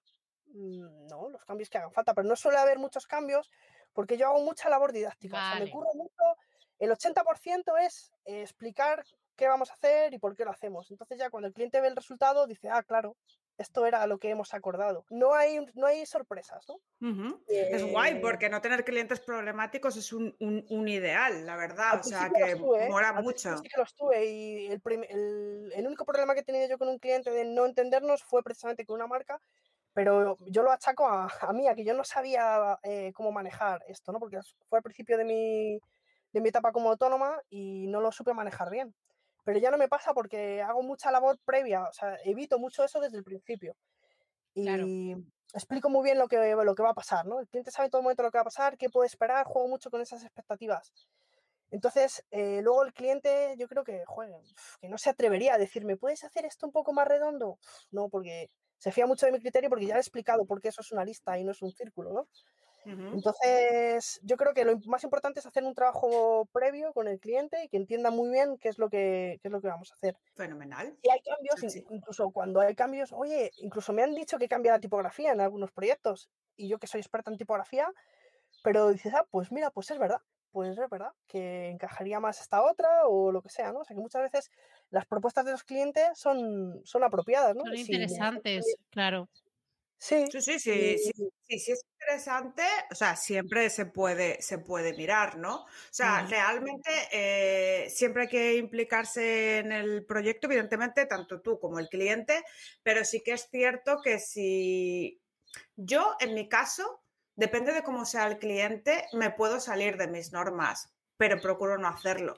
Pero, porque yo, yo, es que tengo muy, muy, mucho pelado ya, ¿sabes? No, pero... No he, tenido, no he tenido esa suerte, ¿eh? Pero a mí me encantaría poder tener ese feeling del típico cliente que tú dices, es que te hago los cambios que quieras porque es que me encanta cómo lo dices, cómo me tratas y cómo... Que me ha pasado lo contrario, eh, Carlota, que este, este cliente que os digo que fue, que fue, problemático, le dije lo de las tres rondas de cambios porque yo había escuchado que era lo que se tenía que decir y me dice, ah, pero espera, espera, que tenía tres cambios, ¿verdad? Por este precio. Entonces me haces otras dos versiones más de esto a ver qué me gusta más. Pónmelo en vertical, pónmelo en horizontal y pónmelo de otro color, porque para que lo vea yo, como tengo derecho a que me hagas otros dos diseños, sí, sí. si esto ya es lo que funciona, ah, pero es que entra en el precio, o sea, Sí, sí, sí, es que si, es, si es por, Claro, si es problemático, es problemático. Es que te va a decir eso o te, va... Yo tengo contratos kilométricos y da igual. Si hay un problema, o sea, se van a encontrar la muesca en algún lado, ¿no? Pero sí que es verdad que es, curioso oír tu versión y me mola porque veo que hay gente que, que joder, que le va súper soft en la vida empresarial, porque yo estoy todo el día pegándome con la vida, ¿no? Que luego mis clientes están satisfechos y yo, me, y yo me he quedado con los que a mí me molan pero yo he tenido que quemar matraca. yo lo achaco que es totalmente mi responsabilidad cuando el cliente, cuando me quejo de un cliente, en realidad me estoy quejando de que yo no lo he hecho bien. Y eso lo tengo tan claro desde el principio que cada vez voy cambiando yo, voy cambiando, cambiando, cambiando, mejorando, mejorando, mejorando. Y así los clientes también, porque ya salvo ese problema que me pasó una vez, lo salvo y entonces al salvarlo, pero cambio yo, no el cliente. O sea, el cliente no sabe el cliente le tengo que explicar yo. o sea, yo tengo muy claro que es mi, mi, responsabilidad explicarle al cliente absolutamente todo lo que hago.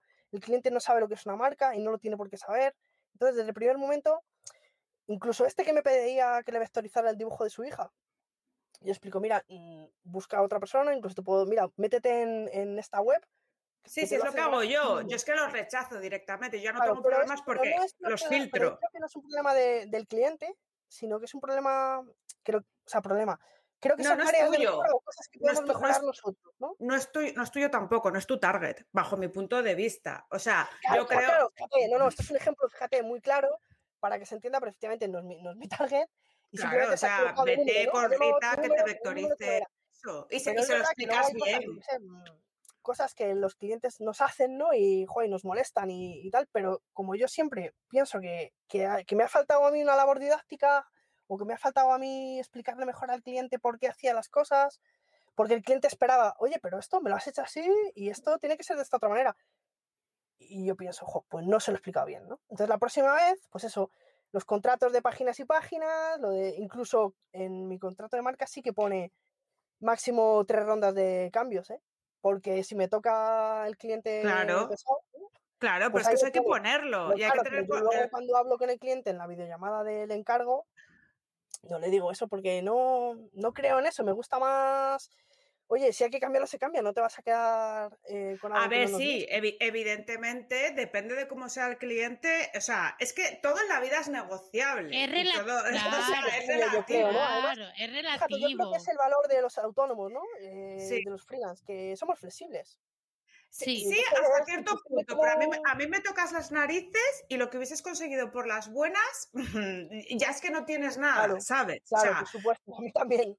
claro, y porque tener tus contratos y tus cosas, pero estoy totalmente de acuerdo. Y yo evidentemente también aprendo de, y creo que Gisela también, de los errores, pero tanto de y de no, y de no ser tontas, ¿eh? porque hay veces que, o tontos, ¿vale? Porque yo tiendo mucho a hacer plural femenino, de, de, que es que hay gente que sí que es profesional de, de pagar menos por, por, por, cosas que se contratan. O sea, que es lo que le ha pasado a Gisela esta semana. Y ella lo ha contado muy por encima, pero por ejemplo, a mí me lo ha contado en profundidad lo que ha pasado y yo he flipado. O sea, esta persona le dijo que no había trabajado y, y, ha trabajado el triple de lo que estaba estipulado. Y para encima ella ha tenido una afectación personal, ¿no?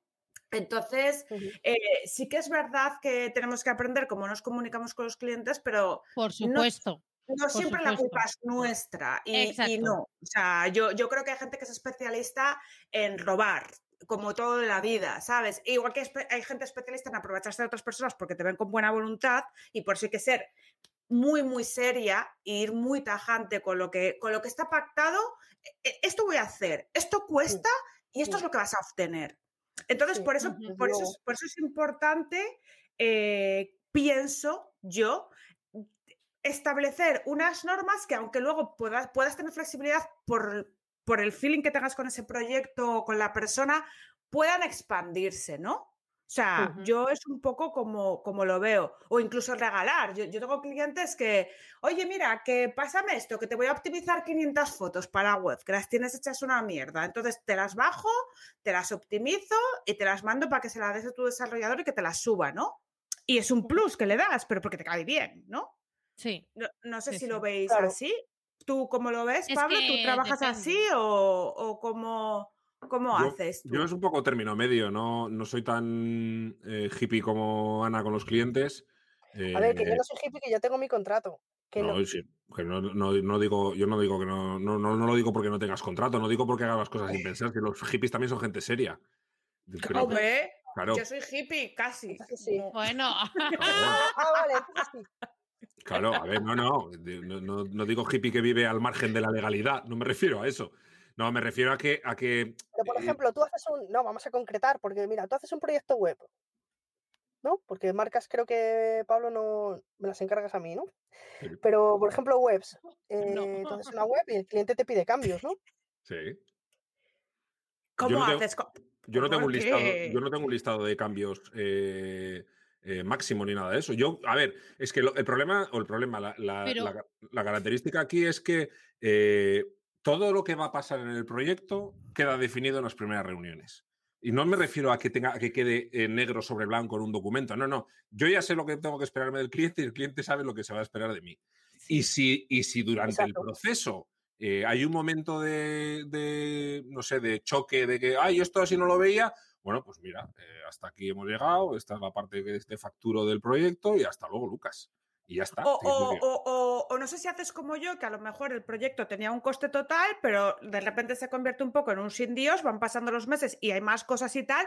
Y oye, esto no te lo había dicho, pero quiero esta sección de no sé qué y tú, ostras, pero ¿sabes? Entonces le digo, ah, sí, sí, mira, que te mando el preso para la sección esa. Así, Pero, tranquilamente. supuesto, pero yo no sé si he llevado, si, he- si me he explicado mal.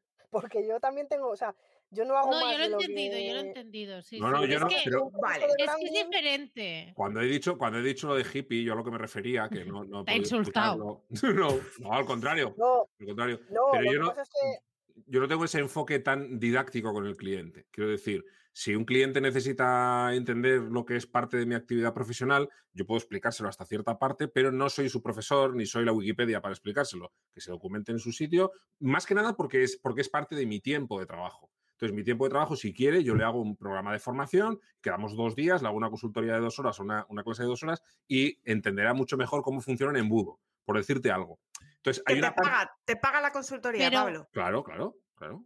Claro, claro, sí, sí. to- De hecho, cuando, cuando me encuentro con clientes que tienen una formación muy, muy baja tecnológica o técnica alrededor del tema del marketing, yo les ofrezco, mira, es más interesante que hagamos un día una sesión de dos horas y te explico cómo funciona esto para que tú luego seas capaz de tomar mejor las decisiones sobre qué vamos a hacer en el proyecto. Porque yo te puedo recomendar determinada estrategia con un montón de acciones y de tácticas y de tal, y luego tú me dices, hostia, claro, pero no me llega el presupuesto. Pues hay que elegir. Pues no sé qué elegir. Pues conocer un poco lo que vamos a hacer te va a ayudar a tomar mejores decisiones. Entonces, en cierto modo, lo que estás haciendo es aportarle un poco más, pero ese aporte lo cobro y no está integrado dentro de lo que era el proyecto originalmente. Es que sí, aquí el punto, el punto que creo que es muy diferente es que Ana co-crea con el cliente y nosotros aportamos un servicio, que es, Claro. es que es- es- son dos mundos diferentes. Sí, sí. Cuando co-creas, eh, tienes que, ti- tiene que haber esa parte didáctica. Cuando ofreces un servicio como ofrecemos nosotros tres, eh, a ver, si te tengo que explicar eh, todo, eh, todo de cero, si te tengo que explicar cómo funciona la automatización o no sé qué, pues, pues no. Claro. Claro. Yo creo que, está ahí la cliente no quiere saber diferencia. nada, solo quiere que le dé resultados fin. O sea, que No, o sea, que- Yo si te pongo un, un ejemplo, por ejemplo, que a mí me pasó, que es, o sea, es muy ejemplarizante, eh, era una ejemplarizante, nunca más, mejor dicho.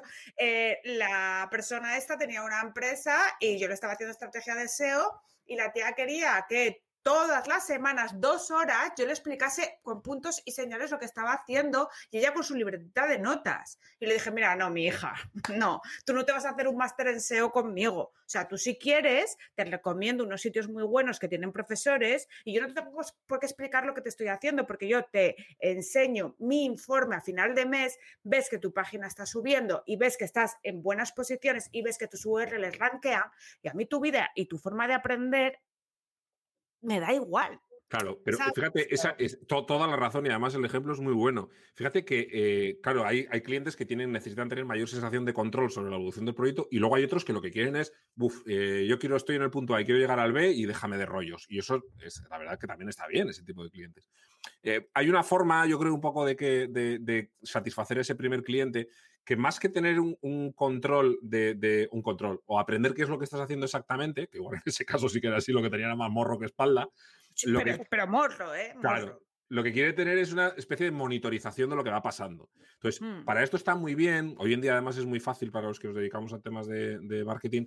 Le montas un, un panel en Data Studio o alguna cosa así y que puede ir viendo la evolución. Entonces, tú Pero le dices, eso lo "Mira, hacía, eso lo hacía, Claro, pero no entendía pues- una mierda. Entonces siempre vas Ya, a explicar todo toda pero la ves, semana. ahí sí, que, ahí sí que merece la pena. Ahí sí- yo, por ejemplo, una de, las, una de las cosas de las que, en las que he puesto más esfuerzo en estos últimos años es en esa parte de intentar ser bueno traduciendo al cliente, eh, bajando los datos que necesita o los- la interpretación de los datos que necesita de su proyecto. Es decir, Mm. para mí hay una parte muy importante al principio, como, eh, que coincide mucho con lo que decía Ana, ¿no? En el que tienes que entender muy bien cómo es el, el- el proyecto del cliente y saber mm, pues, lo máximo posible, no vas a saber más que él, pero saber lo máximo posible sobre ello e intentar bajar toda la información de lo que tú vas a estar haciendo a algo que para él sea realmente útil. Y montarle, yo tengo paneles de Data Studio para clientes que te partes el culo si lo ves, porque son unos datos a veces que son cuatro chorradas que para ti pues, son absolutamente irrelevantes, pero al cliente le dan la vida, ¿no?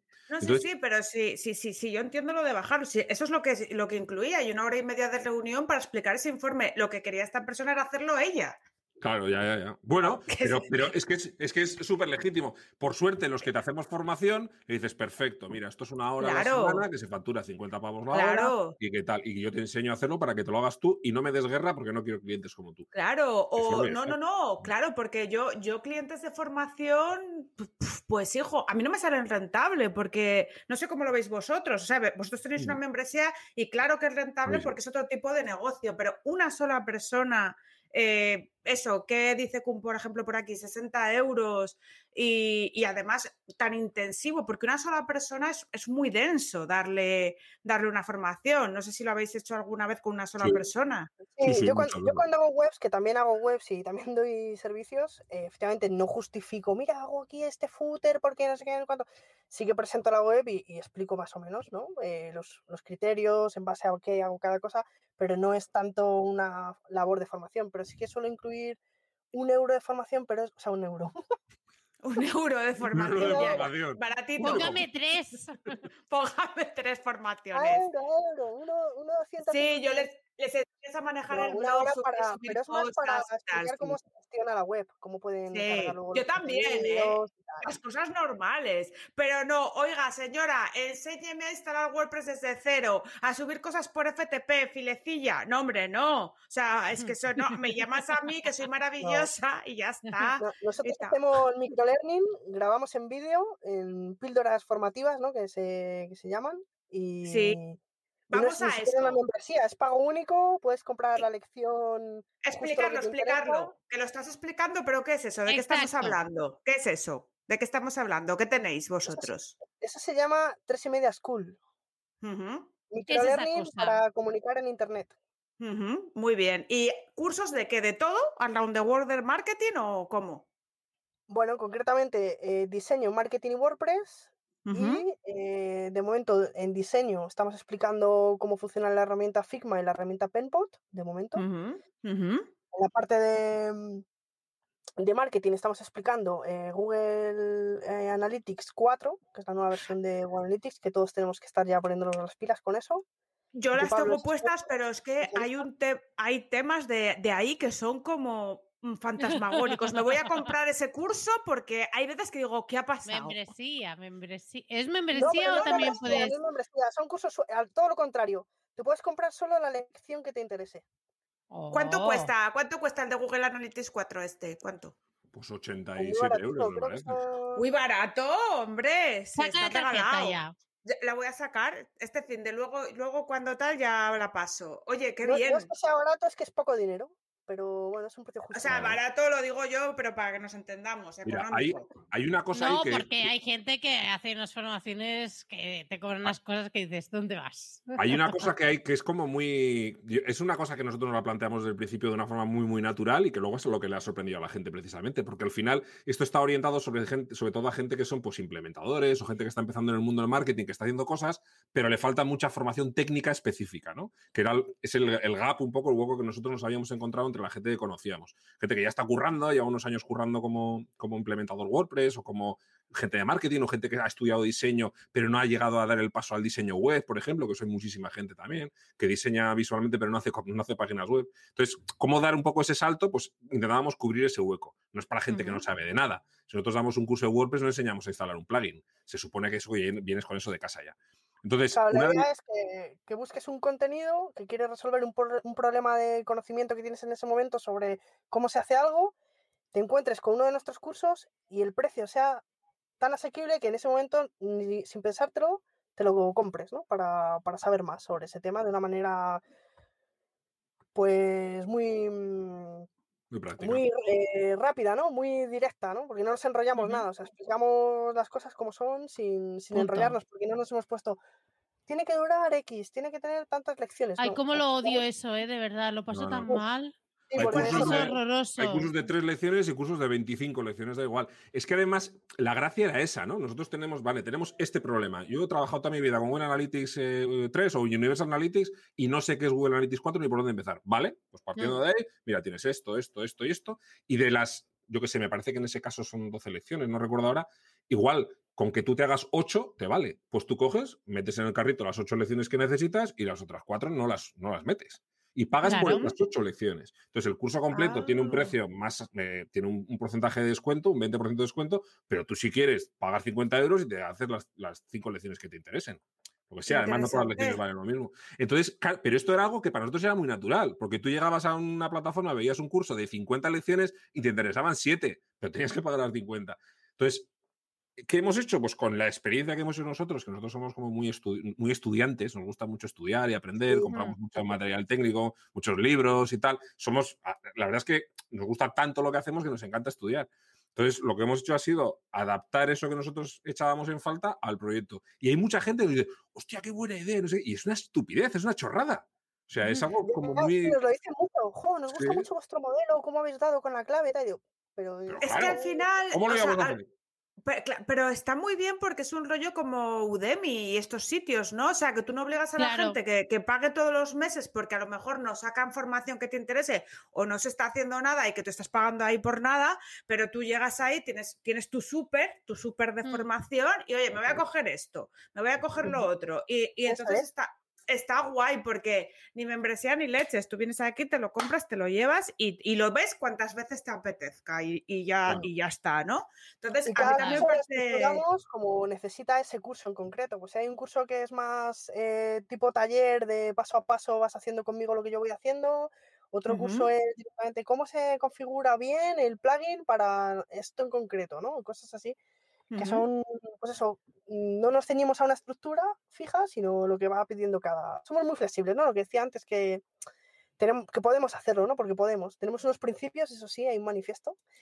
Pero, y a eso sí que nos ceñimos, pero todo lo demás, pues. eh, ¿Cuáles, ¿Cuáles son? ¿Cuáles son? Que me interesa a mí.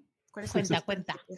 Pues algunos de esos son los que hemos estado contando, que es que cada curso dura lo que tiene que durar, no hay ningún límite ni para abajo ni para arriba, eh, siempre intentamos mantener un precio asequible, somos bastante...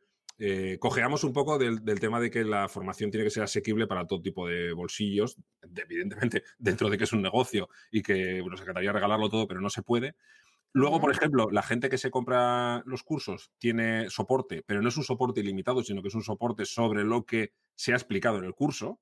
Claro. Hay gente que lo confunde un poco. Nosotros que hemos dado soporte en otras plataformas de formación, la gente entra por el canal de soporte y te pregunta cosas que son absolutamente paralelas a lo que tú has explicado. Pues no, Real. no funciona así. Sí, claro. que, que te quieren Sí, un poco como casi, de mentor para eh, su vida. Exacto, Claro, pues no. exacto. Explícame Sí, que cómo montar este proyecto. Y digo, a ver, Claro.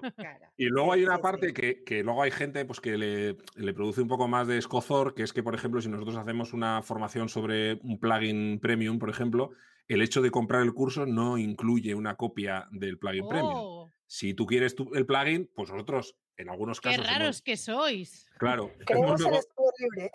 Claro, hemos negociado, en algunos casos hemos negociado un descuento para nuestros alumnos, porque evidentemente para las marcas pues, también les interesa que hagas cursos de esos, Claro. de esos plugins, pero no lo regalamos. Si alguien, una cosa que se explica en el manifiesto es que si alguien lo necesita, oye, es que no sé si va a funcionar con mi otro plugin que está funcionando y si hay... algún-". Bueno, pues yo te, yo te mando una copia del plugin para que tú lo pruebes, porque es software libre y podemos hacerlo. Pero no vas a tener una- un, un espacio en la web donde tú vas a ir para descargar las copias actualizadas cuando se vayan actualizando. Eso no existe.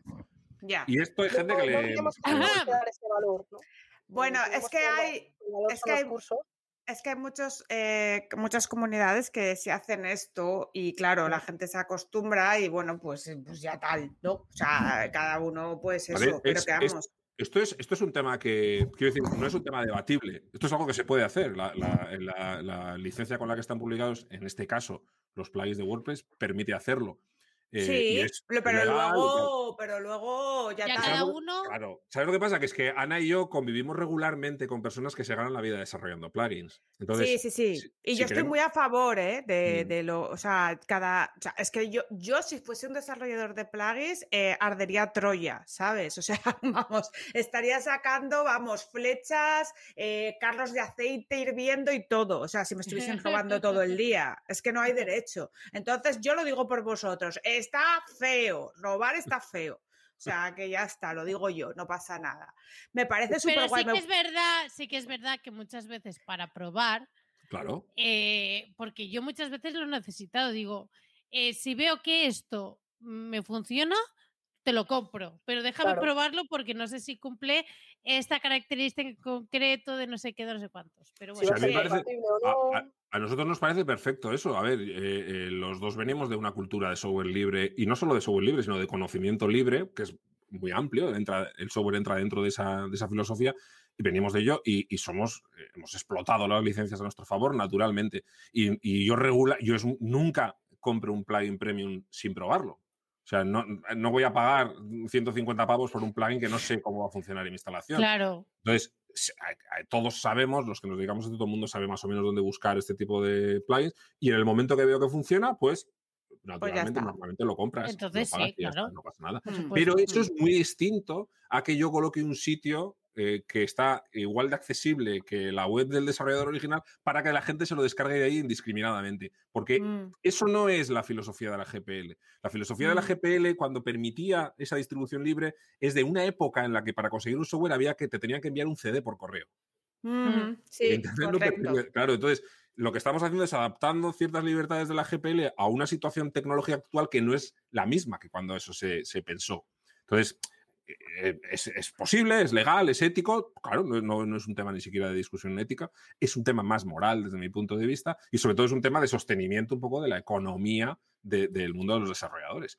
No, Entonces, claro, te- es que tienen que vivir, y es que para encima estar picando código para que la gente se lo lleve por la cara. O sea, yo, yo pago los plugins de pago muy alegremente, ¿eh? O sea, y sobre todo cuando te Ah, sí, cuando, movidas. cuando te funcionan de verdad, oye, clientes, ¿no? ten mi No te pagan tarjeta.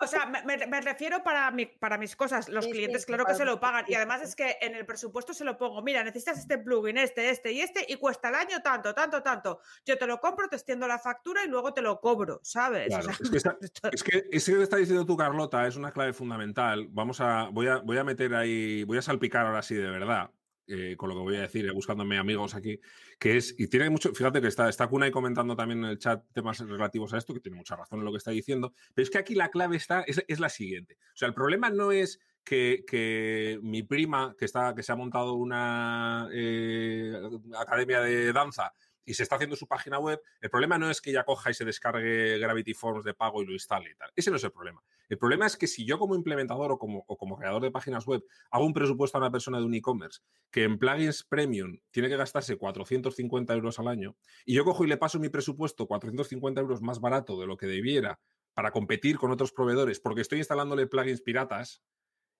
ahí es donde está el problema. Claro, es que ahí es donde está el problema. Como dice Ana, los plugins los paga el cliente. Lo que tú no puedes hacer es hacer un presupuesto, instalarle al, al cliente plugins eh, premium eh, descargados de otro sitio o sin licencias o sin posibilidad de actualización y, en- y- y pasarle al cliente ese presupuesto que no entiende de ese tipo de cosas y lo va a aceptar porque es 450 euros más barato que el de la siguiente puerta. Y Para me- mí y ese te es el problema de todo esto. Y te pasa también mucho heredar proyectos que vienen con esos plugins sin licencia y que empiezan a Ah, dar sí, problemas porque sí. no tienen la actualización y el cliente te dice, no, si, si a mí me pusieron este plugin, y porque algo sí entienden. Digo yo, sí, pero no lo pagaron. Entonces no tienes actualización. Si quieres que no te dé problemas, hay que pagarlo. Eh, ¿No lo puedes arreglar sin pagarlo? No, y esto no es un problema mío. O sea, ah, me engañaron. Pues sí, pues lo siento. O sea, Evidentemente, también hay otra forma que yo hago, que a veces es cuando tienes un plugin que tú tienes la licencia para varios sitios, yo le digo al cliente que si le llevo el mantenimiento, mientras esté conmigo, con ese mantenimiento, ese bien. plugin lo va a tener eh, de forma gratuita e incluido, pero que el día que se vaya con otra persona que sepa que se tiene que comprar su licencia. Claro. Esto lo Eh, vivimos hace unos años con el tema del fútbol. En, en cuando se empezaron a piratear todos los decodificadores del Canal Plus y no sé qué, el problema no estaba en la que la gente de- de hiciera el son pirateo muchos casa. años, ¿eh? Sí, sí, bueno, pero, pero fíjate, pero viene de, de- de aquello viene algo pasa Del ahora. Canal Plus. Claro, pero bueno, es igual. o con- o con- a- hoy en día estamos en el mismo rollo, ¿eh? Lo que pasa es que yo Sí, ya sí. estoy paso de sus historias, pero estamos en el mismo rollo. Pero el problema que venía, que cuando lo hacía la gente de los bares, que ponía, lo, ponía el decodificador pirata, ponía el fútbol y ¿qué hacía? Vendía más cervezas el día que había partido. Es decir, estaban obteniendo un retorno económico de un pirateo que estaban haciendo. Y aquí pasa un poco lo mismo. El problema no es que lo hagas en tu casa. El problema es que estés montando un negocio alrededor de piratear el producto de otro. La verdad, que, la verdad que esto es un melonazo, ¿eh? Esto Sí. daría para un programa de cinco horas. Aquí están todo el mundo aquí sacando, o sea, sacando rollos que han pasado y tal, porque aquí no le han pasado mierdas con los plugins y con las licencias de los temas y con todo, ¿sabes? O sea, es que es un melonazo. Pero bueno, tampoco queremos hacer aquí sangre porque sabemos que hay opiniones encontradas y opuestas, pero yo estoy de acuerdo un poco con lo que comentas, más que nada porque a mí si me lo hicieran me jodería, ¿no? Entonces, Hombre, es, a- es alguien que te está salvando el culo con, con ese plugin de, de no tener que eh, tú hacer código. Y que luego hay un, y que luego hay un montón de ellos gratis, que dices tú, esta peña, eh, aquí por amor al arte, ¿sabes? Bueno, y, y que lo que tiene su Bueno. versión pro y, y- y, joder, bueno, en fin. Que Bueno, yo es que para eso fin. soy muy, soy muy así. A ver, vamos a, como nos hemos extendido, que yo ya lo sabía, vamos a hacer Claro. otra de otra de, de estas, de las de polémica, que molan. Mira, eh. ¿qué creéis? Que como estáis tan metidos vosotros ahí en el, en el rollo WordCamps y WordPress, ¿qué creéis? ¿Que deberíamos de mejorar? ¿Deberíais? Que sois más de, de estar ahí en el, en el meollo, en las WordCamps y en la comunidad WordPress. ¿Creéis que hay algo que mejorar? ¿No? ¿Todo fenomenal? Sí. Que se hagan. ¿Pero qué? Que se recuperen. Ah, eso ¡Que molaría. vuelvan! Hay que ganas, pero ¿Te sí, refieres pero... a las WordCamp en plan, en plan general, todo tipo de las WordCamp presenciales y todo eso? Sí, exacto, sí, exacto, sí, to- to- claro. todo, tip- todo tipo de eventos relacionado con la comunidad eh, WordPress. Porque, a ver, yo es que tengo la antena muy larga, aunque no me hayan puesto la vacuna, ¿vale? Y a veces, eh, pues se oyen cosas, ¿no? Entonces yo quiero saber vuestra opinión. La vuestra. Nosotros, tanto Pablo como yo, somos organizadores. Bueno, yo de Meetup eh, y Pablo de Meetup y WordCamp. ¿no? Y he Por eso lo preguntamos a vosotros. Claro, ¿quién mejor para Ah. hablar un poco de, de, de- Pero de somos qué parte, creéis? ¿no? O sea, criticar, bueno, siempre se puede mejorar. No, no criticar, Eh, sino No, no, no, ojo. ¿qué creéis que se Por- debería mejorar? Que es algo Por- que Yo no claro, sé por dónde vais. Es que, es que yo tampoco te voy a decir, ¿vale? Pero ¿por qué creéis que la gente pueda tener eh, quejas a veces de eventos o de, o de WordCamps o de cosas que se desarrollan en la comunidad WordPress o que haya cosas que no se esté de acuerdo? ¿Por qué creéis que pasa? ¿Simplemente por diferencia de opiniones porque son personas o porque se trabaja gratis o porque puede ser? Pues muy sencillo, porque fíjate, yo eso lo tengo clarísimo, porque somos gente muy diversa y al final todo el mundo tiene diferentes eh, enfoques, diferentes intereses. Es más fácil, además, recibir muchas quejas normalmente en los, en los eventos gratuitos o de bajo precio, porque la gente cuando paga mucha pasta por un evento tiende más a... eh, para, es como con, como con los, los cursos de los vendehumos. Cuanto más caro es el curso, menos quejas hay porque ne- tienes que justificarte a ti mismo el dinero que te has gastado. Pero si pagas 15 pavos o 20 pavos por un, un evento de tres días, pues bueno, eh, es más fácil no tener que justificar ese dinero y quejarte. Entonces, en ese sentido, está claro que, se, que, que hay muchísimas cosas que mejorar en las WordCamp. Y tiene mucho sentido porque al final es que estamos montando WordCamp gente que no sabemos montar eventos. Es que no es lo nuestro, no es nuestro, nuestro core. Entonces, somos unos putos aficionados, somos unos amateurs. Y el- al final eh, los equipos de la WordCamp se, se- además se renuevan con muchísima frecuencia y a veces no todo el conocimiento queda reflejado para que se vaya heredando, heredando entre diferentes proyectos. También es verdad que como son eventos, que yo creo que uno de los problemas que tienen es que son eventos que no son lucrativos, entonces no se puede pagar a los ponentes, con lo cual eh, a veces determinado nivel de ponencias es inalcanzable dentro de una WordCamp, salvo gente que esté muy comprometida con la causa. Hay gente a la que nos encantaría tener a la WordCamp que viniera, pero no le puedes pagar si es una WordCamp presencial el No. viaje eh, y, y el tiempo que tiene que dedicar. Cuando tú no puedes pagar a alguien por una charla, pues a veces no puede dedicar el tiempo que debería a esa charla y eso repercute en la calidad del contenido. Hay mucha gente que no, que se deja la piel.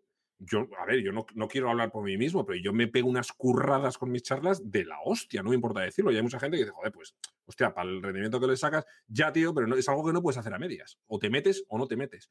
Y no todo el mundo piensa igual. Hay gente que dice, bueno, pues yo sí tengo que pagarme el viaje, tengo que ir, eh, tengo que pagarme la comida. Bueno, la comida no, por una WordCamp te van a dar de comer y beber hasta que te aburras.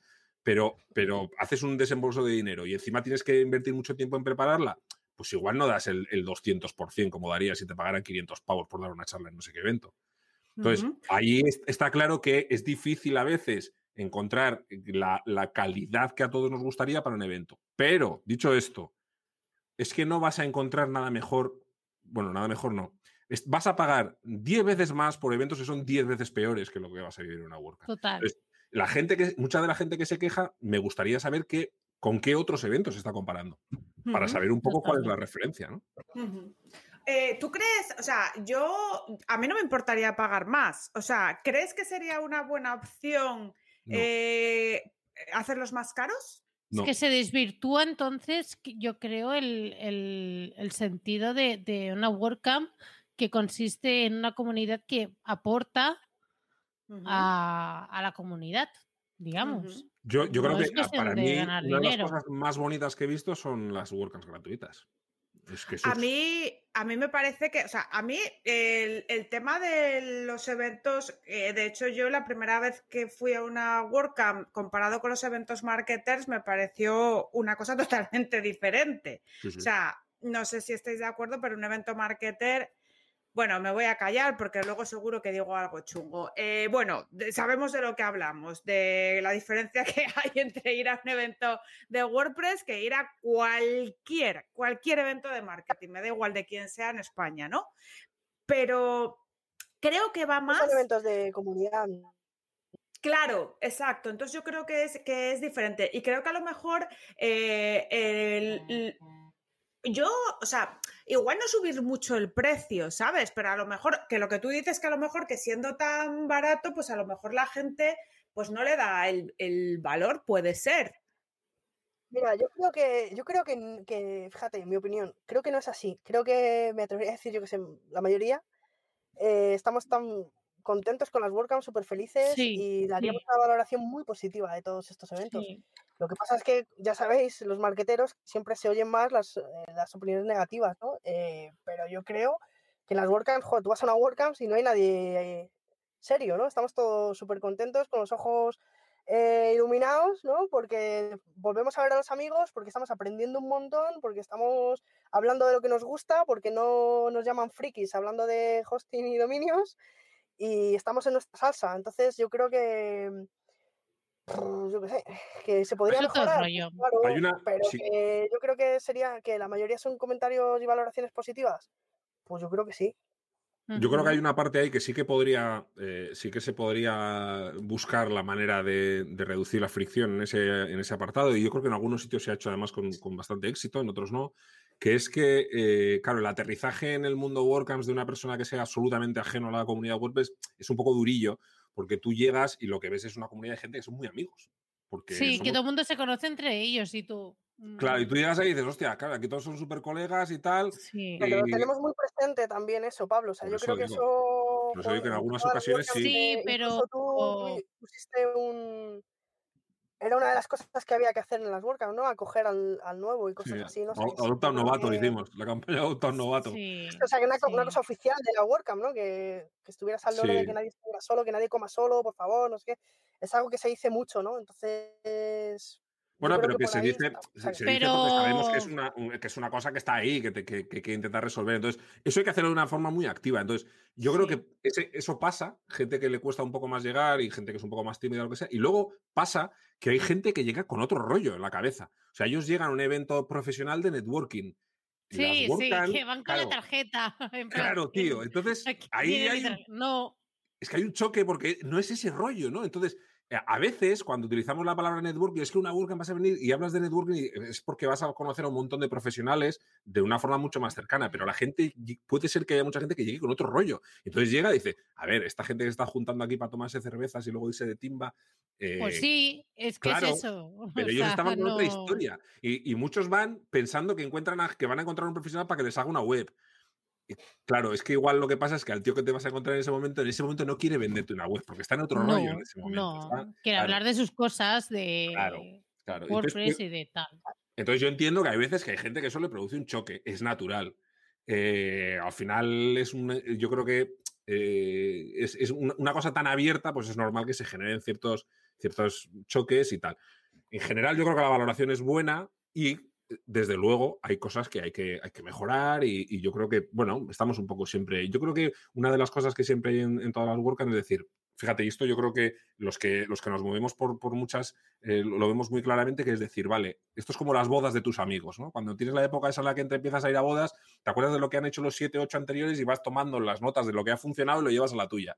En las WordCamp pasa lo mismo. Tú ves algo que funciona y lo vas adaptando. Y hoy en día yo creo que la calidad de las WordCamp eh, es increíble respecto al 2017 o 2016. Se ha evolucionado una burrada. Y con las WordCamp Online ha pasado lo mismo. Ahora en, en octubre vamos a tener la, la última, esperemos, WordCamp Online España de la época de pandemia y estamos trabajando en ver todo lo que se ha hecho, que ha funcionado y todo lo que ya ha cansado para hacer cosas dif- diferentes.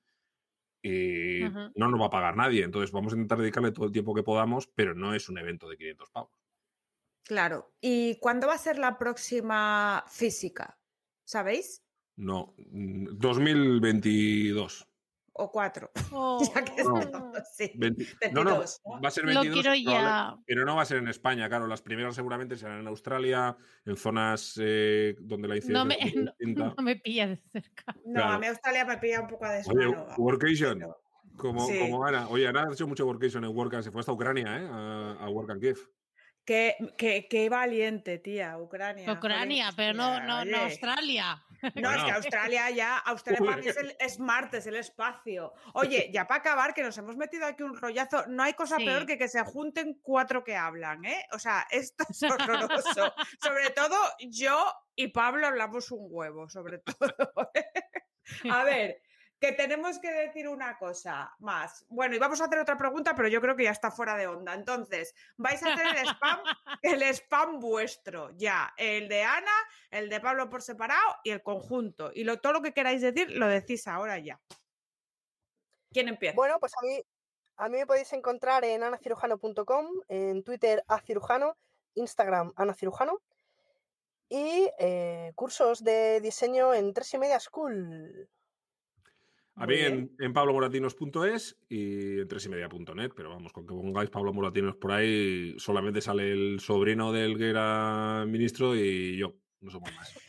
no sé quién es ese, pero lo busco. Bueno, es que Moratinos es un apellido interesante. Sí, un ministro y hay un tío, bueno, un sobrino de él que lo sacaron de Yugoslavia, no sé dónde, que estaba haciendo la mili allí y, y todo que le ponen a parir, no soy yo. Yo hice la mili en la Cruz Roja.